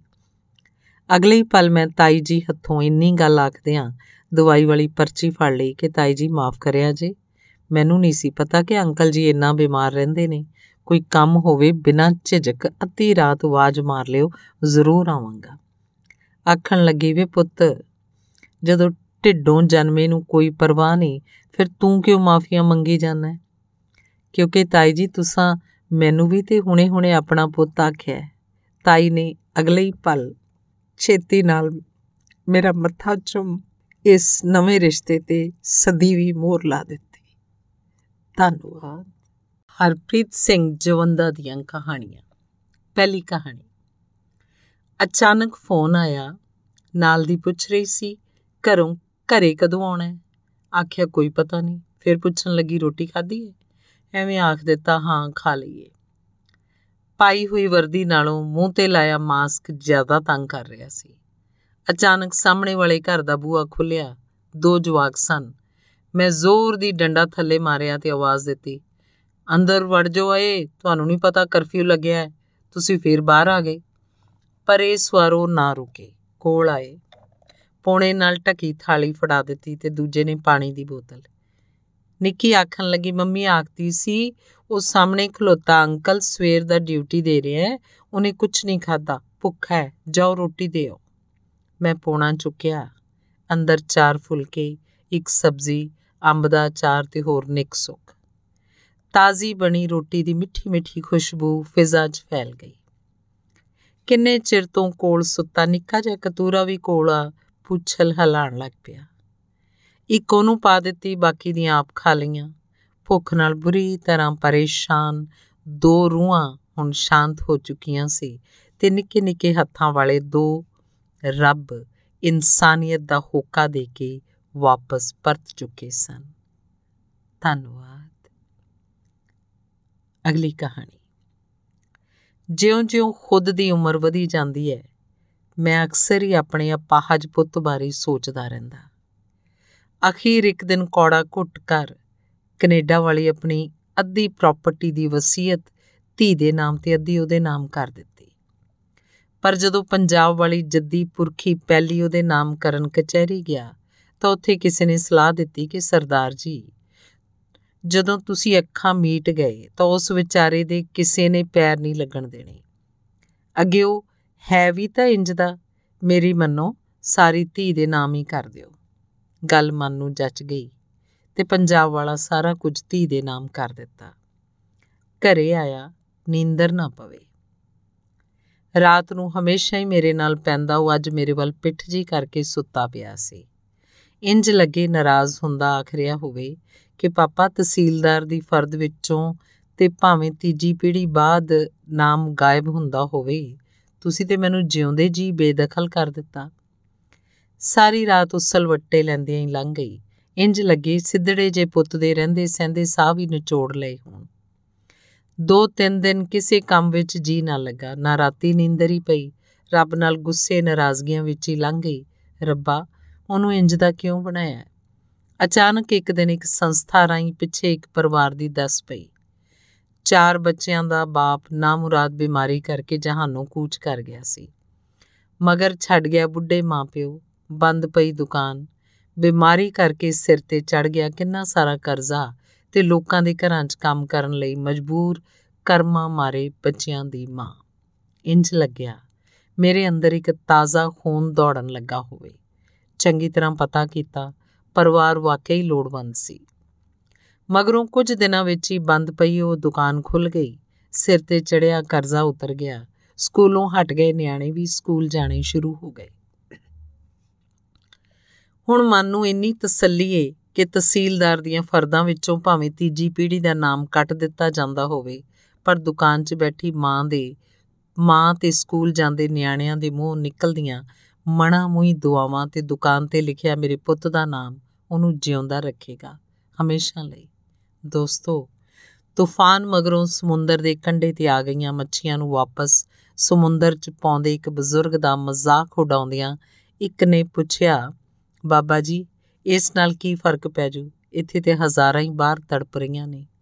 ਇੱਕ ਮੱਛੀ ਵਾਪਸ ਪਾਣੀ 'ਚ ਛੱਡਦਾ ਹੋਇਆ ਆਖਣ ਲੱਗਾ, ਬਾਕੀਆਂ ਦਾ ਤੇ ਪਤਾ ਨਹੀਂ, ਪਰ ਇਹਨੂੰ ਜ਼ਰੂਰ ਪਊ ਜਿਹਨੂੰ ਗਵਾਚੀ ਹੋਈ ਜ਼ਿੰਦਗੀ ਵਾਪਸ ਮਿਲ ਰਹੀ ਹੈ ਅਸਲ ਵਾਪਰਿਆ ਸੱਚਾ ਵਰਤਾਰਾ। ਧੰਨਵਾਦ। ਅਗਲੀ ਕਹਾਣੀ। ਪਾਰਕ ਵਿੱਚ ਰੋਜ਼ ਸ਼ਾਮ ਬਾਬਿਆਂ ਦੀ ਢਾਣੀ 'ਚ ਬੈਠਾ ਹੋਇਆ ਗੁਰਮੁਖ ਸਿੰਘ ਜਦੋਂ ਅਕਸਰ ਹੀ ਇੰਨੀ ਗੱਲ ਆਖ ਉੱਠਦਾ ਕਿ हे ਸੱਚੇ ਪਾਤਸ਼ਾਹ, ਹਰੇਕ ਨੂੰ ਤੀਜੀ ਰੋਟੀ ਤੋਂ ਕਦੀ ਵਾਂਝਿਆ ਨਾ ਕਰੀ ਤੇ ਚਾਰੇ ਪਾਸੇ ਹਾਸਾ ਜਿਹਾ ਪੈ ਜਾਇਆ ਕਰਦਾ। ਕੋਈ ਪੁੱਛਦਾ, ਕੀ ਗੱਲ ਗੁਰਮੁਖ ਸਿਆ ਘਰੋਂ ਸਿਰਫ ਦੋ ਹੀ ਮਿਲਦੀਆਂ ਨੇ? ਕੋਈ ਆਖਦਾ, ਤੀਜੀ ਖਾਣ ਸਾਡੇ ਵੱਲ ਆ ਜਾਇਆ ਕਰ। ਕੋਈ ਸਵਾਲ ਕਰਦਾ, ਇਹ ਤੀਜੀ ਰੋਟੀ ਦਾ ਚੱਕਰ ਅਖੀਰ ਹੈ ਕੀ? ਅੱਗੋਂ ਹੱਸ ਛੱਡਿਆ ਕਰਦਾ। ਉਸ ਦਿਨ ਵੀ ਅਜੇ ਮਹਿਫਿਲ ਜੰਮਣੀ ਸ਼ੁਰੂ ਹੀ ਹੋਈ ਸੀ ਕਿ ਹਰ ਪਾਸੇ ਸਨਾਟਾ ਜਿਹਾ ਛਾ ਗਿਆ। ਮਹਿਫਿਲ ਦੀ ਸ਼ਾਨ ਨੁੱਕਰ ਵਾਲੀ ਕੋਠੀ ਵਾਲੇ Khanna sahib old age home ਵਿੱਚ ਭਰਤੀ ਹੋਣ ਜਾ ਰਹੇ ਸਨ। ਕੈਨੇਡੀਅਨ ਮੁੰਡੇ ਦਾ ਆਖਣਾ ਸੀ ਕਿ ਪਾਪਾ ਜੀ ਦੀ ਸਿਹਤ ਠੀਕ ਨਹੀਂ ਰਹਿੰਦੀ।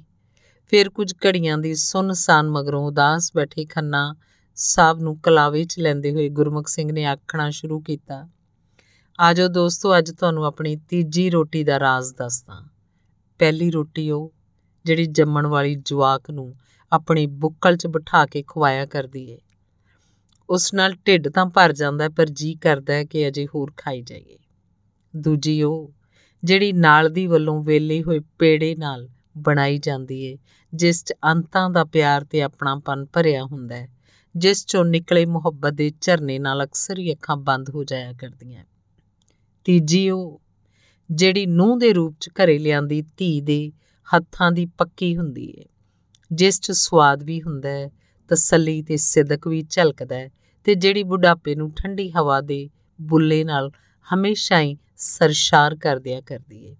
ਤੇ ਚੌਥੀ ਉਹ ਹੁੰਦੀ ਹੈ ਜਿਹੜੀ ਤਨਖਾਹ ਤੇ ਰੱਖੀ ਨੌਕਰਾਨੀ ਵੱਲੋਂ ਕਾਲੀ ਕਾਲੀ ਗੁੰਨੇ ਹੋਏ ਕੱਚੇ ਪੱਕੇ ਆਟੇ ਦੀ ਬਣਾਈ ਹੋਈ ਹੁੰਦੀ ਹੈ ਜਿਸ 'ਚ ਨਾ ਸਵਾਦ ਹੀ ਹੁੰਦਾ ਤੇ ਨਾ ਹੀ ਸਿਦਕ।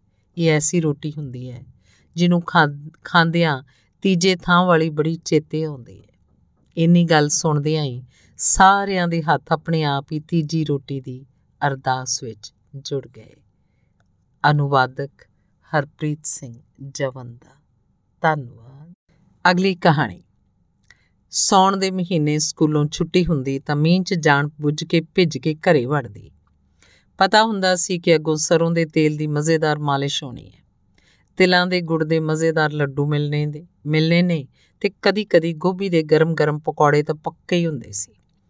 ਮਾਂ ਵੀ ਭਲੀ ਭਾਂਤ ਜਾਣਦੀ ਹੁੰਦੀ ਕਿ ਜਾਣ ਕੇ ਗਿੱਲੀ ਹੋ ਕੇ ਆਈ ਹੈ, ਪਰ ਫਿਰ ਵੀ ਚਿੱਕੜ ਹੋਈ, ਵਰਦੀ ਧੋਂਦਿਆਂ ਤੇ ਗਿੱਲੀਆਂ ਕਿਤਾਬਾਂ ਸੁਕਾਉਂਦਿਆਂ ਕਦੀ ਕੋਈ ਗਿਲਾ ਨਹੀਂ, ਬਸ ਕਦੀ-ਕਦੀ ਆਖ ਦਿੰਦੀ ਕਿ ਬੇਟਾ ਸਿਆਣੇ ਬਣੀਦਾ ਮਾਵਾਂ ਤੋਂ ਬਗੈਰ ਕੋਈ ਨਹੀਂ, ਸਹਿੰਦਾ ਇਹ ਨਖਰੇ।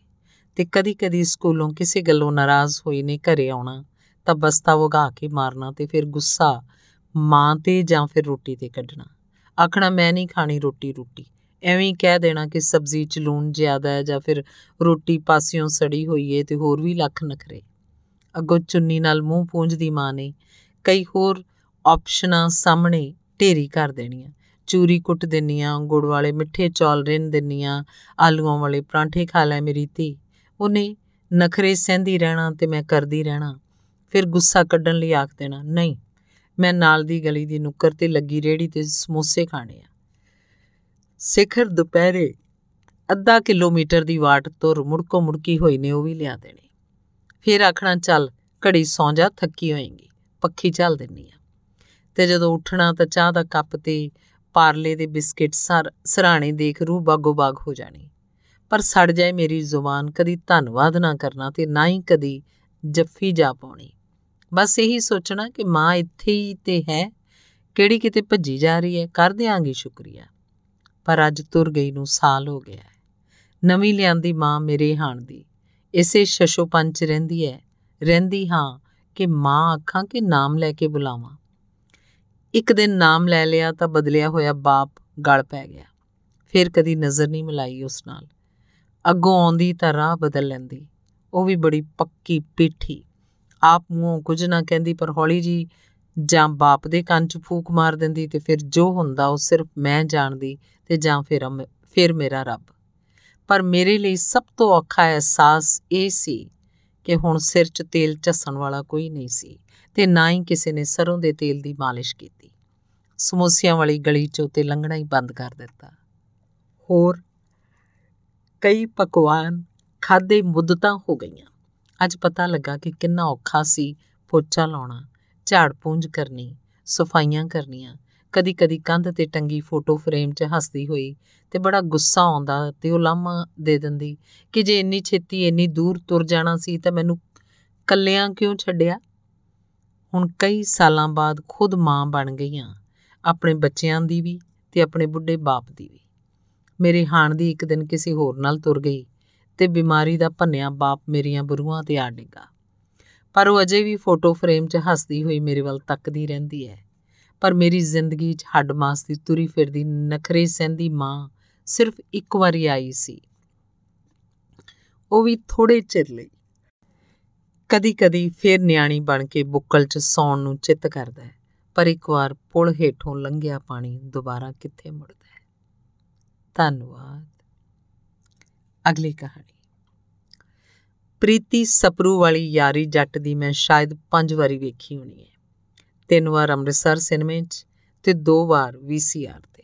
ਸ਼ੀਸ਼ੇ ਮੂਰੇ ਆਪਣੀ ਥਾਂ ਮੈਨੂੰ ਹਮੇਸ਼ਾ ਉਹੀ ਖਲੋਤੀ ਨਜ਼ਰ ਆਉਂਦੀ। ਐਸਾ ਜਨੂਨ ਕੇ ਵਾਲ, ਗੁੱਤ, ਜੁੱਤੀ, ਸੂਟ, ਸਟਾਈਲ, ਬੋਲਣ, ਨੱਚਣ, ਗਾਉਣ ਸਾਰਾ ਕੁਝ ਬਸ ਉਂਝ ਦਾ ਹੀ ਕਰਿਆ ਕਰਦੀ। ਮੈਨੂੰ ਲੱਗਾ ਕਿ ਕਾਲਜ ਦੇ ਫੈਂਸੀ ਡਰੈਸ ਤੇ ਮਿਸ ਨਖਰੇ ਦੇ ਮੁਕਾਬਲੇ 'ਚ ਮਿਲਿਆ, ਨਖਰੋ ਦੇ ਮੁਕਾਬਲੇ 'ਚ ਮਿਲਿਆ ਪਹਿਲਾ ਇਨਾਮ ਵੀ ਉਸੇ ਦੀ ਰੀਸ ਕਰਕੇ ਜਿੱਤਿਆ ਗਿਆ ਸੀ। ਮੇਰੀ ਭੂਆ ਵਿਆਹ ਮਗਰੋਂ 1 ਸਾਲ ਦੇ ਅੰਦਰ ਅੰਦਰ ਇੰਨੀ ਭਾਰੀ ਹੋ ਗਈ ਕਿ ਪਛਾਣ 'ਚ ਨਾ ਆਇਆ ਕਰੇ। ਉਸ ਬਾਰੇ ਹੁੰਦੀ ਖੁਸਰ-ਫੁਸਰ ਅਕਸਰ ਕੰਨੀ ਪੈਂਦੀ ਰਹਿੰਦੀ। ਕਈ ਆਖਦੀਆਂ ਕਿ ਨਿਆਣਾ ਜੰਮਣ ਮਗਰੋਂ ਤੀਵੀਂ ਅਕਸਰ ਹੀ ਭਾਰੀ ਹੋ ਜਾਂਦੀ ਹੈ। ਆਪਣੇ ਬਾਰੇ ਵੀ ਇੰਜ ਸੋਚਦੀ ਰਹਿੰਦੀ ਕਿ ਮੈਂ ਵੀ ਇੰਜ ਦੀ ਹੋ ਜਾਵਾਂਗੀ। ਹੁਣ ਹਰ ਪਾਸੇ ਹੁੰਦੀਆਂ ਸਿਫਤਾਂ, ਰੰਗ, ਰੂਪ, ਸੁਹੱਪਣ, ਨਖਰਾ, ਅਦਾਵਾਂ। ਬਾਹਰੀ ਦਿਖ ਕਿ ਸਭ ਕੁਝ ਇੱਕ ਸਾਲ 'ਚ ਹੀ ਖਤਮ ਹੋ ਜਾਏਗਾ। ਮਨ ਵਿੱਚ ਹਮੇਸ਼ਾ ਉਧੇੜ ਬੁਣ ਚੱਲਦੀ ਰਹਿੰਦੀ। ਅਬਲ ਤੇ ਛੇਤੀ ਵਿਆਹ ਨਹੀਂ ਕਰਾਉਣਾ ਤੇ ਜੇ ਕਰਵਾ ਵੀ ਲਿਆ ਤੇ ਨਿਆਣਾ ਨਹੀਂ ਕਰਨਾ। ਤੇ ਜੇ ਕਿਸੇ ਜ਼ਿਆਦਾ ਜ਼ੋਰ ਪਾਇਆ ਤਾਂ ਇੱਕ ਮੁੰਡਾ ਜੰਮ ਹੱਥ ਖੜੇ ਕਰ ਦੇਣੇ ਪਰ ਸਾਰਾ ਕੁਝ ਧਰਿਆ ਧਰਾਇਆ ਹੀ ਰਹਿ ਗਿਆ। ਪਤਾ ਹੀ ਨਾ ਲੱਗਾ ਜਦੋਂ ਹਸਪਤਾਲ ਪਈ ਨੂੰ ਹੋਸ਼ ਆਇਆ ਤਾਂ ਕੋਲ ਇੱਕ ਨਿੱਕਾ ਜਿਹਾ ਜੀ ਪਿਆ ਸੀ। ਕੋਲ ਫਿਰਦੀ ਨਰਸ ਨੂੰ ਸਵਾਲ ਕੀਤਾ, ਮੁੰਡਾ ਕੀ ਕੁੜੀ? ਉਹਦਾ ਜਵਾਬ ਸੁਣ ਸਾਰੇ ਸੁਪਨੇ ਢਹਿ ਢੇਰੀ ਹੋ ਗਏ। ਹੁਣ ਮੁੰਡੇ ਲਈ ਇੱਕ ਚਾਂਸ ਹੋਰ ਲੈਣਾ ਪਊ। ਦੁੱਧ ਦੁੱਧ ਚੰਗਾਉਣਾ, ਪੋਤੜੇ ਬਦਲਨੇ ਹੋਰ ਵੀ ਕਿੰਨਾ ਕੁਝ। ਸ਼ੀਸ਼ੇ ਵਾਲੀ ਸੋਹਣੀ ਜੀ ਫਿਲਮੀ ਪ੍ਰੀਤੀ ਸਪਰੂ ਮੈਨੂੰ ਆਪਣੇ ਆਪ ਤੇ ਹੱਸਦੀ ਹੋਈ ਲੱਗੀ। ਮੈਨੂੰ ਆਪਣੇ ਆਪ ਨਾਲ ਨਫ਼ਰਤ ਜੀ ਹੋ ਗਈ। ਉਹ ਰੋਂਦੀ ਤਾਂ ਵੀ ਨਾ ਚੁੱਕਿਆ ਕਰਦੀ। ਜਦੋਂ ਨਰਸਾਂ ਆਖਿਆ, ਆਪਣਾ ਦੁੱਧ ਚੰਗਾਉਣਾ ਪੈਣਾ ਤਾਂ ਸਾਫ਼ ਨਾ ਕਰ ਦਿੱਤੀ। ਇੰਜ ਲੱਗਾ ਕਿਸੇ ਨੇ ਸੁਪਨਿਆਂ ਦੇ ਸੱਤਵੇਂ ਅਸਮਾਨ ਤੋਂ ਹੇਠਾਂ ਪਟਕ ਦਿੱਤਾ ਹੋਵੇ। ਖੈਰ, ਸਮਾਂ ਆਪਣੀ ਚਾਲੇ ਤੁਰਦਾ ਗਿਆ। ਮੇਰੇ ਸੁਭਾਅ 'ਚ ਵੀ ਕਿੰਨਾ ਫ਼ਰਕ ਆ ਗਿਆ ਸੀ। ਗੱਲ ਗੱਲ ਤੇ ਗੁੱਸਾ ਆ ਜਾਂਦਾ, ਮਾਂ ਨਾਲ ਵੀ ਲੜ ਪਿਆ ਕਰਦੀ। ਮੈਨੂੰ ਚੰਗੀ ਥਾਂ ਨਹੀਂ ਵਿਆਹਿਆ। ਪਰ ਨਾਲ ਦਾ ਪਤਾ ਨਹੀਂ ਕਿਸ ਮਿੱਟੀ ਦਾ ਬਣਿਆ ਸੀ। ਰੰਗ ਦਾ ਪੱਕਾ ਜ਼ਰੂਰ ਸੀ, ਪਰ ਸੁਭਾਅ ਦਾ ਇਦਾਂ ਕਿ ਭਾਵੇਂ ਘਿਓ ਦਾ ਘੜਾ ਵੀ ਕਿਉਂ ਨਾ ਡੁੱਲ ਜਾਏ। ਮੱਥੇ ਵੱਟ ਨਾ ਪਾਉਣਾ। ਮੇਰੀ ਧੀ ਨੇ ਵੀ ਸ਼ਾਇਦ ਮੇਰਾ ਸੁਭਾਅ ਪਾ ਲਿਆ ਸੀ। ਕਦੇ ਵੀ ਨਾ ਰੋਂਦੀ, ਬਸ ਆਰਾਮ ਨਾਲ ਪਈ ਰਹਿੰਦੀ, ਆਪੇ ਹੱਸ ਪੈਂਦੀ, ਭੁੱਖੀ ਵੀ ਹੁੰਦੀ, ਤਾਂ ਵੀ ਚੁੱਪਚਾਪ ਮੇਰੇ ਵੱਲ ਵੇਖਦੀ ਰਹਿੰਦੀ। ਅਖੀਰ ਉਸ ਨਾਲ ਮੋਹ ਜਿਹਾ ਪੈਣਾ ਸ਼ੁਰੂ ਹੋ ਗਿਆ। ਇੰਨੇ ਵਰਿਆਂ ਮਗਰੋਂ ਜਦੋਂ ਅੰਮ੍ਰਿਤਸਰ ਇੱਕ ਹੋਟਲ 'ਚ ਵਿਆਹ ਤੇ ਪ੍ਰੀਤੀ ਸਪਰੂ ਦਿਸ ਪਈ ਤਾਂ ਕੋਈ ਖਾਸ ਹੈਰਾਨੀ ਨਾ ਹੋਈ। ਹੁਣ ਉਹਨੂੰ ਮਿਲਣ ਦੀ ਖਿੱਚ ਜਿਹੀ ਵੀ ਜਾਂਦੀ ਰਹੀ। ਪਹਿਲੀ ਨਜ਼ਰੇ ਪਛਾਣੀ ਨਾ ਗਈ। ਫਿਲਮ ਵਿੱਚ ਦਿਸਦੀ ਦੁਨੀਆ ਤੇ ਅਸਲ ਜ਼ਿੰਦਗੀ 'ਚ ਕਿੰਨਾ ਫ਼ਰਕ ਹੁੰਦਾ ਅੱਜ ਪਤਾ ਲੱਗਾ। ਅਚਾਨਕ ਨਜ਼ਰ ਪਈ। ਮਾਂ ਮਾਸੀਆਂ ਦਾ ਕਿਸੇ ਗੱਲੋਂ ਹਾਸਾ ਨਹੀਂ ਸੀ ਬੰਦ ਹੋ ਰਿਹਾ। ਕੋਲ ਗਈ ਤਾਂ ਪਤਾ ਲੱਗਾ ਕਿ ਇੱਕ ਪਰਿਵਾਰ ਮੇਰੇ ਰਿਸ਼ਤੇ ਵੱਲੋਂ ਪੁੱਛਦਾ ਸੀ। ਜਦੋਂ ਪਤਾ ਲੱਗਾ ਦੋ ਬੱਚਿਆਂ ਦੀ ਮਾਂ ਹੈ ਤਾਂ ਸ਼ਰਮਿੰਦੇ ਹੋਏ ਮੁੜ ਕਿਧਰੇ ਵੀ ਨਾ ਦਿਸੇ। ਅਖੀਰ 'ਚ ਸਿਰਫ ਇੰਨੀ ਗੱਲ, ਅਸਲ ਜ਼ਿੰਦਗੀ ਫਿਲਮਾਂ ਵਾਲੀ ਸਨਸਨੀ ਖੇਜ਼ ਮੋੜਾ ਨਾਲੋਂ ਬਹੁਤ ਹੀ ਜ਼ਿਆਦਾ ਵੱਖਰੀ ਹੁੰਦੀ ਹੈ ਇਹ ਕਹਾਣੀ ਅੱਗੇ ਜਾ ਕੇ ਕਿਹੜਾ ਰੂਪ ਅਖਤਿਆਰ ਕਰੇਗੀ, ਇਹ ਸਭ ਕੁਝ ਇਸ ਗੱਲ ਤੇ ਨਿਰਭਰ ਕਰਦਾ ਹੈ ਕਿ ਤੁਹਾਡੇ ਲੜ ਲੱਗਾ ਇਨਸਾਨ ਕਿਸ ਬਿਰਤੀ ਦਾ ਮਾਲਕ ਹੈ। ਜ਼ਰੂਰੀ ਨਹੀਂ ਕਿ ਨਿਆਣੇ ਜੰਮਣ ਤੋਂ ਬਾਅਦ ਬਾਹਰੀ ਸਰੂਪ ਹਮੇਸ਼ਾ ਬੇਟਬਈ ਹੋ ਜਾਂਦੇ ਹੈ। ਕਈ ਵਾਰ ਤੁਹਾਡੇ ਅੰਦਰੋਂ ਨਿਕਲੀਆਂ ਹੱਡ ਮਾਸ ਦੀਆਂ ਖੂਬਸੂਰਤ ਬੋਟੀਆਂ ਤੁਹਾਨੂੰ ਸਰੀਰਕ ਤੇ ਮਾਨਸਿਕ ਦੋਹਾਂ ਰੂਪਾਂ 'ਚ ਅੱਗੇ ਨਾਲੋਂ ਹੋਰ ਵੀ ਮਜ਼ਬੂਤ ਤੇ ਖੂਬਸੂਰਤ ਬਣਾ ਦਿੰਦੀਆਂ ਨੇ। ਧੰਨਵਾਦ। ਅਗਲੀ ਕਹਾਣੀ। ਅਜੀਬ ਸੁਭਾਅ ਦਾ ਮਾਲਕ ਸੀ ਮੇਰਾ ਬਾਪ। ਭਾਵੇਂ ਕਿੱਡੀ ਵੱਡੀ ਮੁਸ਼ਕਿਲ ਕਿਉਂ ਨਾ ਆ ਪਵੇ, ਹਮੇਸ਼ਾ ਹੱਸਦਾ ਰਹਿੰਦਾ। ਇੰਜ ਲੱਗਦਾ ਜਿੱਦਾਂ ਔਕੜਾਂ ਨੂੰ ਮਖੌਲ ਕਰਨੇ ਉਹਦਾ ਪੁਰਾਣਾ ਸ਼ੌਕ ਸੀ। ਰਿਸ਼ਤੇਦਾਰ ਅਕਸਰ ਹੀ ਆਖ ਦਿੰਦੇ ਕਿ ਗੁਰਮੁਖ ਸਿਆ, ਹੈ ਤਾਂ ਤੂੰ ਮੰਡੀਕਰਨ ਬੋਰਡ ਦਾ ਮਾਮੂਲੀ ਜਿਹਾ ਕਲਰਕ ਤੇ ਨਿਆਣੇ ਅਫਸਰਾਂ ਦੇ ਬਰੋਬਰ ਮਹਿੰਗੇ ਸਕੂਲ ਵਿੱਚ। ਅੱਗੋਂ ਗੁਰਬਾਣੀ ਦੇ ਹਵਾਲੇ ਦੇ ਕੇ ਚੁੱਪ ਕਰਵਾ ਦਿਆ ਕਰਦਾ, ਅਖੇ ਸਾਰੇ ਕੋਈ ਤਾਂ ਬੰਦੋਬਸਤ ਉਹੀ ਕਰਦਾ। ਕੋਈ ਵੱਡਾ ਖਰਚਾ ਪੈ ਜਾਂਦਾ ਤਾਂ ਮੈਂ ਵੀ ਅਕਸਰ ਉਸ ਨਾਲ ਲੜ ਪਿਆ ਕਰਦੀ। ਆਖਦੀ, ਪਾਪਾ ਜੀ, ਜੇ ਵਾਰਾ ਨਾ ਖਾਂਦਾ ਤਾਂ ਸਾਨੂੰ ਐਡੇ ਮਹਿੰਗੇ ਸਕੂਲ 'ਚ ਕਿਉਂ ਪਾਇਆ? ਮੈਨੂੰ ਕਲਾਵੇ 'ਚ ਲੈ ਕੇ ਚੁੱਪ ਕਰਵਾ ਦਿੰਦਾ। ਅਗਲੇ ਦਿਨ ਪਤਾ ਨਹੀਂ ਕਿਧਰੋਂ ਪੈਸਿਆਂ ਦਾ ਬੰਦੋਬਸਤ ਹੋਇਆ ਹੁੰਦਾ। ਅਜੀਬ ਸਕੂਨ ਤੇ ਮਿੱਠਾ ਜਿਹਾ ਨਿੱਘ ਹੁੰਦਾ ਸੀ ਉਹਦੀ ਬੁੱਕਲ ਦਾ, ਜਿਹਦੀ ਕੀਮਤ ਉਹਦੇ ਜਿੰਦੇ ਜੀ ਮੈਥੋਂ ਨਾ ਪਾਈ ਗਈ। ਫਿਰ ਇੱਕ ਦਿਨ ਉਹ ਚਲਾ ਗਿਆ ਚੁੱਪ ਚਪੀਤੇ ਬਿਨਾਂ ਦੱਸਿਆ। ਲਾਂਬੂ ਲਾਉਣ ਲੱਗੇ ਤਾਂ ਉਹਦੇ ਉੱਪਰ ਪੈ ਗਈ। ਅਖੇ ਕੁਝ ਸਵਾਲ ਪੁੱਛਣੇ ਨੇ ਇੰਜ ਨਹੀਂ ਜਾਣ ਦੇਣਾ। ਲੋਕ ਆਖਣ, ਕਮਲੀ ਹੋ ਗਈ, ਇਹਨੂੰ ਪਾਣੀ ਪਿਓ ਨਿੱਕੇ ਭੈਣ ਭਰਾਵਾਂ ਦੀ ਖਾਤਰ ਪੜ੍ਹਾਈ ਅੱਧ ਵਿਚਾਲੇ ਛੱਡ ਮੰਡੀ ਕਰਨ ਮਹਿਕਮੇ 'ਚ ਨੌਕਰੀ ਕਰਨੀ ਪੈ ਗਈ। ਇੱਕ ਪੱਲੇਦਾਰ ਦਾ ਮੁੰਡਾ ਕਾਫੀ ਦਿਨਾਂ ਤੋਂ ਬਿਮਾਰ ਸੀ। ਹਸਪਤਾਲ, ਉਹਦੀ ਹਾਲਤ ਵੇਖ ਹਰ ਪੱਖੋਂ ਇਮਦਾਦ ਕੀਤੀ। ਸਾਰੀ ਜਮਾ ਪੂੰਜੀ ਤੱਕ ਮੁੱਕ ਗਈ, ਪਰ ਫ਼ਰਕ ਨਾ ਪਿਆ। ਅਜੇ 25-30 ਹਜ਼ਾਰ ਦੀ ਹੋਰ ਲੋੜ ਸੀ। ਰਾਤੀ ਮੰਜੇ ਤੇ ਪਈ ਰੋਈ ਜਾਵਾਂ, ਉਸ ਰਾਤ ਰੱਬ ਨਾਲ ਵੀ ਬੜਾ ਲੜੀ। ਠੀਕ ਉਸੇ ਤਰ੍ਹਾਂ ਜਿੱਦਾਂ ਕਿਸੇ ਵੇਲੇ ਬਾਪ ਨਾਲ ਲੜਿਆ ਕਰਦੀ ਸੀ। ਅਖੇ, ਜੇ ਮੇਰੀ ਔਕਾਤ ਨਹੀਂ ਸੀ ਤਾਂ ਐਡੇ ਨਰਮ ਦਿਲ ਦੀ ਮਾਲਕਨ ਕਿਉਂ ਬਣਾਇਆ? ਹਰੇਕ ਤੇ ਤਰਸ ਕਿਉਂ ਕਰ ਲੈਂਦੀ ਆ ਫਿਰ ਉਸ ਰਾਤ ਸੁਪਨੇ 'ਚ ਬਾਪੂ ਜੀ ਵੀ ਆਇਆ। ਉਸੇ ਤਰ੍ਹਾਂ ਹੱਸਦਾ ਕਲਾਵੇ 'ਚ ਲੈ ਕੇ ਲਾਡ ਪਿਆਰ ਕਰਦਾ ਹੋਇਆ। ਅਗਲੇ ਦਿਨ ਟੈਂਦੀ ਕਲਾ 'ਚ ਹਸਪਤਾਲ ਪੁੱਜੀ। ਕੁਲੀਗ ਨਸਿਆ ਨਸਿਆ ਆਇਆ। ਅਖੇ, ਸੋਸ਼ਲ ਮੀਡੀਆ ਤੇ ਪਾਈ ਵੀਡੀਓ ਮਗਰੋਂ ਬਾਹਰੋਂ ਕਿਸੇ ਐਨਜੀਓ ਨੇ 50000 ਅਕਾਊਂਟ 'ਚ ਪਾ ਦਿੱਤੇ। ਇਤਬਾਰ ਜਿਹਾ ਨਾ ਆਵੇ, ਉੱਥੇ ਪੁੰਜੀ ਬੈਠ ਗਈ। ਪਰਸ ਚੋਂ ਫੋਟੋ ਕੱਢ ਕਿੰਨੀ ਚਿਰ ਵੇਖਦੀ ਰਹੀ। ਜ਼ਰੂਰ ਇਸੇ ਕਰਕੇ ਹੀ ਪਈ ਹੋਣੀ ਹੈ ਕਰਾਮਾਤ। ਜ਼ਰੂਰ ਇਸੇ ਕਰਕੇ ਹੀ ਹੋਈ ਹੋਣੀ ਹੈ ਕਰਾਮਾਤ। ਇੰਨੇ ਵਰਿਆਂ ਮਗਰੋਂ ਸਿਰਫ ਇੰਨਾ ਹੀ ਆਖਾਂਗੀ, ਜ਼ਿੰਦਗੀ ਦੇ ਕਿਸੇ ਮੋੜ ਉੱਤੇ ਜਦੋਂ ਬਿਲਕੁਲ ਇਕੱਲੇ ਕਾਰੇ ਰਹਿ ਜਾਓ, ਤਾਂ ਰੱਬ ਨਾਲ ਇੱਕ ਵਾਰ ਲੜ, ਫਿਰ ਇੱਕ ਵਾਰ ਲੜਾਈ ਜ਼ਰੂਰ ਕਰਕੇ ਵੇਖ ਲਿਆ ਜੇ। ਯਕੀਨ ਮੰਨਿਓ, ਉਹਦੀ ਬੁੱਕਲ 'ਚ ਵੀ ਬਾਪ ਦੇ ਕਲਾਵੇ ਜਿੰਨਾ ਹੀ ਨਿੱਘ ਹੁੰਦਾ ਹੈ। ਧੰਨਵਾਦ। ਅਗਲੀ ਕਹਾਣੀ। ਨਿੱਕੇ ਹੁੰਦਿਆਂ ਛੁੱਟੀਆਂ 'ਚ ਕਾਦੀਆਂ ਲਾਗੇ ਨਾਨਕਾ ਪਿੰਡ ਮੇਰੇ ਲਈ ਸਵਰਗ ਹੋਇਆ ਕਰਦਾ। ਮੈਂ ਆਪਣੇ, ਆਪਣੀ ਮਾਮੀ ਕਦੇ ਵੀ ਨਹੀਂ ਸੀ ਵੇਖੀ। ਬਹੁਤ ਪਹਿਲਾਂ ਦੂਜੇ ਪੁੱਤ ਦੇ ਜਣੇਪੇ ਵੇਲੇ ਖਤਮ ਹੋ ਗਈ ਸੀ। ਬਰਾਦਰੀ ਰਿਸ਼ਤੇਦਾਰੀ ਬੜਾ ਜ਼ੋਰ ਪਾਇਆ, ਪਰ ਮਾਮੇ ਨੇ ਦੂਜਾ ਵਿਆਹ ਨਹੀਂ ਸੀ ਕਰਵਾਇਆ। ਦੋ ਬੱਚੇ ਮੇਰੀ ਨਾਨੀ ਨੇ ਪਾਲੇ ਸਨ। ਮਾਮਾ ਮੇਰਾ ਬੜਾ ਹੀ ਜ਼ਿਆਦਾ ਚਾਹ ਕਰਿਆ ਕਰਦਾ। ਜਦੋਂ ਵੀ ਨਾਨਕੇ ਰਹਿਣ ਜਾਂਦੀ ਤਾਂ ਰੋਟੀ, ਪਾਣੀ, ਗੰਨੇ, ਗੁੜ, ਤਿਲਾਂ ਵਾਲੇ ਲੱਡੂ, ਸਰੋਂ ਦਾ ਸਾਗ, ਮੱਕੀ ਦੀ ਰੋਟੀ, ਗਜਰੇਲਾ, ਮਠਿਆਈਆਂ ਤੇ ਲੀੜੇ, ਕੱਪੜੇ ਹੋਰ ਵੀ ਕਿੰਨਾ ਕੁਝ ਤੁੰਨ ਤੁੰਨ ਮੇਰੇ ਮੂੰਹ 'ਚ ਪਾਉਂਦਾ। ਆਖਦਾ, ਮੇਰੀ ਕੱਲੀ ਕੱਲੀ ਸਰਫੇ ਦੀ ਭਾਣਜੀ। ਮੁੜ ਸਮੇਂ ਦਾ ਚੱਕਰ ਚੱਲਿਆ, ਫਿਰ ਹੋਸਟਲ, ਚੰਡੀਗੜ੍ਹ, ਦਿੱਲੀ ਤੇ ਅਖੀਰ ਕੈਨੇਡਾ। ਕਿੰਨੇ ਵਰੇ ਨਾਨਕਿਆਂ ਨਾਲ ਰਾਬਤਾ ਨਾ ਰੱਖ ਸਕੀ। ਮੇਰੀ ਮਾਂ ਜਾਂਦੀ ਵੇ ਰਾਖ ਗਈ ਸੀ ਕਿ ਮਾਮੇ ਨੂੰ ਮਿਲਦੀ ਗਿਲਦੀ ਰਹੀ। ਇੱਕ ਵਾਰ ਕੱਲੀ ਪੰਜਾਬ ਆਈ ਤਾਂ ਇੱਕ ਰਾਤ ਨਾਨਕੇ ਰਹਿਣ ਚਲੀ ਗਈ। ਉਹੀ ਘਰ, ਉਹੀ ਵਿਹੜਾ, ਉਹੀ ਮਾਹੌਲ। ਪਰ ਪਿੰਡ ਹੁਣ ਸ਼ਹਿਰ ਬਣ ਗਿਆ ਸੀ। ਹੁਣ ਮਾਮਾ ਵੀ ਇਕੱਲਾ ਹੀ ਰਹਿ ਗਿਆ ਸੀ। ਇੱਕ ਮੁੰਡਾ ਬਾਹਰ ਤੇ ਦੂਜਾ ਸਿਆਸਤਾਂ ਦੀ ਭੇਟ ਚੜ ਗਿਆ ਸੀ। ਪੂਰੇ 2 ਦਿਨ ਰਹੀ। ਅਤੀਤ ਵਰਤਮਾਨ ਬਣ ਗਿਆ। ਕਮਜ਼ੋਰ ਹੋ ਗਿਆ ਮਾਮਾ ਹੁਣ ਡੰਡੇ ਨਾਲ ਤੁਰਦਾ। ਆਰਥਿਕ ਹਾਲਤ ਵੀ ਕੋਈ ਬਹੁਤੀ ਚੰਗੀ ਨਹੀਂ ਦਿਸੀ। ਫੇਰ ਵੀ ਦਿਲ ਦੀ ਕੋਈ ਗੱਲ ਨਾ ਦਸੀ। ਬਾਰ-ਬਾਰ ਬਸ ਇਹੀ ਆਖੀ ਜਾਂਦਾ, ਧੀਏ, ਸ਼ਾਇਦ ਜਦੋਂ ਦੂਜੀ ਵੇਰ ਆਵੇਂ ਤੇ ਮੈਂ ਨਾ ਹੋਵਾਂ। ਤੁਰਨ ਲੱਗੀ, ਕਿੰਨਾ ਸਾਰਾ ਪਿਆਰ ਤੇ 51 ਰੁਪਏ ਦਿੱਤੇ ਨਾਲ ਹੰਝੂ ਵੀ ਆ ਗਏ। ਸ਼ਾਇਦ ਮੇਰੀ ਤੇ ਜਾਂ ਫਿਰ ਆਪਣੀ ਮਾਂ ਨੂੰ ਚੇਤੇ ਕਰ ਭਾਵਕ ਹੋ ਪਿਆ ਸੀ। ਆਪਣੇ ਨਿਆਣਿਆਂ ਦੀ ਮਾਂ ਨੂੰ ਤਾਂ ਅਕਸਰ ਅੰਦਰ ਵੜੀ ਯਾਦ ਕਰ ਲਿਆ ਕਰਦਾ ਸੀ। ਤੁਰਨ ਲੱਗੀ ਤਾਂ ਸ਼ਹਿਰ ਬੱਸ ਅੱਡੇ ਤੋਂ ਤਿੰਨ ਪੱਗਾਂ, ਦੋ ਕੁੜਤੇ, ਸੂਟ, ਚੁੰਨੀਆਂ ਤੇ ਹੋਰ ਵੀ ਕਿੰਨਾ ਕੁਝ ਲੈ ਲਿਆ। ਲੈ ਤਾਂ ਅੰਮ੍ਰਿਤਸਰੋਂ ਵੀ ਸਕਦੀ ਸੀ, ਪਰ ਇਹ ਸਭ ਕੁਝ ਕਾਦੀਆਂ ਵਾਲੇ ਮੋਮੀ ਲਫਾਫੇ 'ਚ ਹੀ ਚਾਹੀਦਾ ਸੀ। ਕੈਨੇਡਾ ਪੜ ਸਭ ਕੁਝ ਬੜੀ ਚਾਹ ਨਾਲ ਵਿਖਾਇਆ। ਦੱਸਿਆ ਕਿ ਸਾਰਾ ਕੁਝ ਨਾਨਕਿਆਂ ਤੋਂ ਮਿਲਿਆ, ਮਾਮੇ ਨੇ ਦਿੱਤਾ। ਇੰਨੀ ਗੱਲ ਸੁਣ ਸਭ ਕੁਝ ਖੁਸ਼ ਹੋਏ, ਕੁਝ ਚੁੱਪ ਜੇ ਕਰ ਗਏ। ਮਾਂ ਅਕਸਰ ਹੀ ਆਖਿਆ ਕਰਦੀ ਸੀ ਕਿ ਧੀਆਂ ਨੂੰ ਟੱਕਣ ਟੱਕਣੇ ਤੇ ਛਾਵਾਂ ਕਰਨੀਆਂ ਆਉਣੀਆਂ ਚਾਹੀਦੀਆਂ। ਉਹ ਵੀ ਉਦੋਂ, ਜਦੋਂ ਸਾਂਝਾਂ ਵਾਲੇ ਵਿਹੜੇ ਦੀ ਹਿੱਕ ਤੇ ਉੱਗੇ ਵੱਡੇ ਰੁੱਖ ਵੱਢ ਦਿੱਤੇ ਗਏ ਹੋਣ ਤੇ ਤਿੱਖੀਆਂ ਧੁੱਪਾਂ ਨੂੰ ਵਜੂਦ ਤੇ ਦਿਲ ਸਾੜਨ ਦੀ ਆਦਤ ਪੈ ਗਈ ਹੋਵੇ। ਧੰਨਵਾਦ।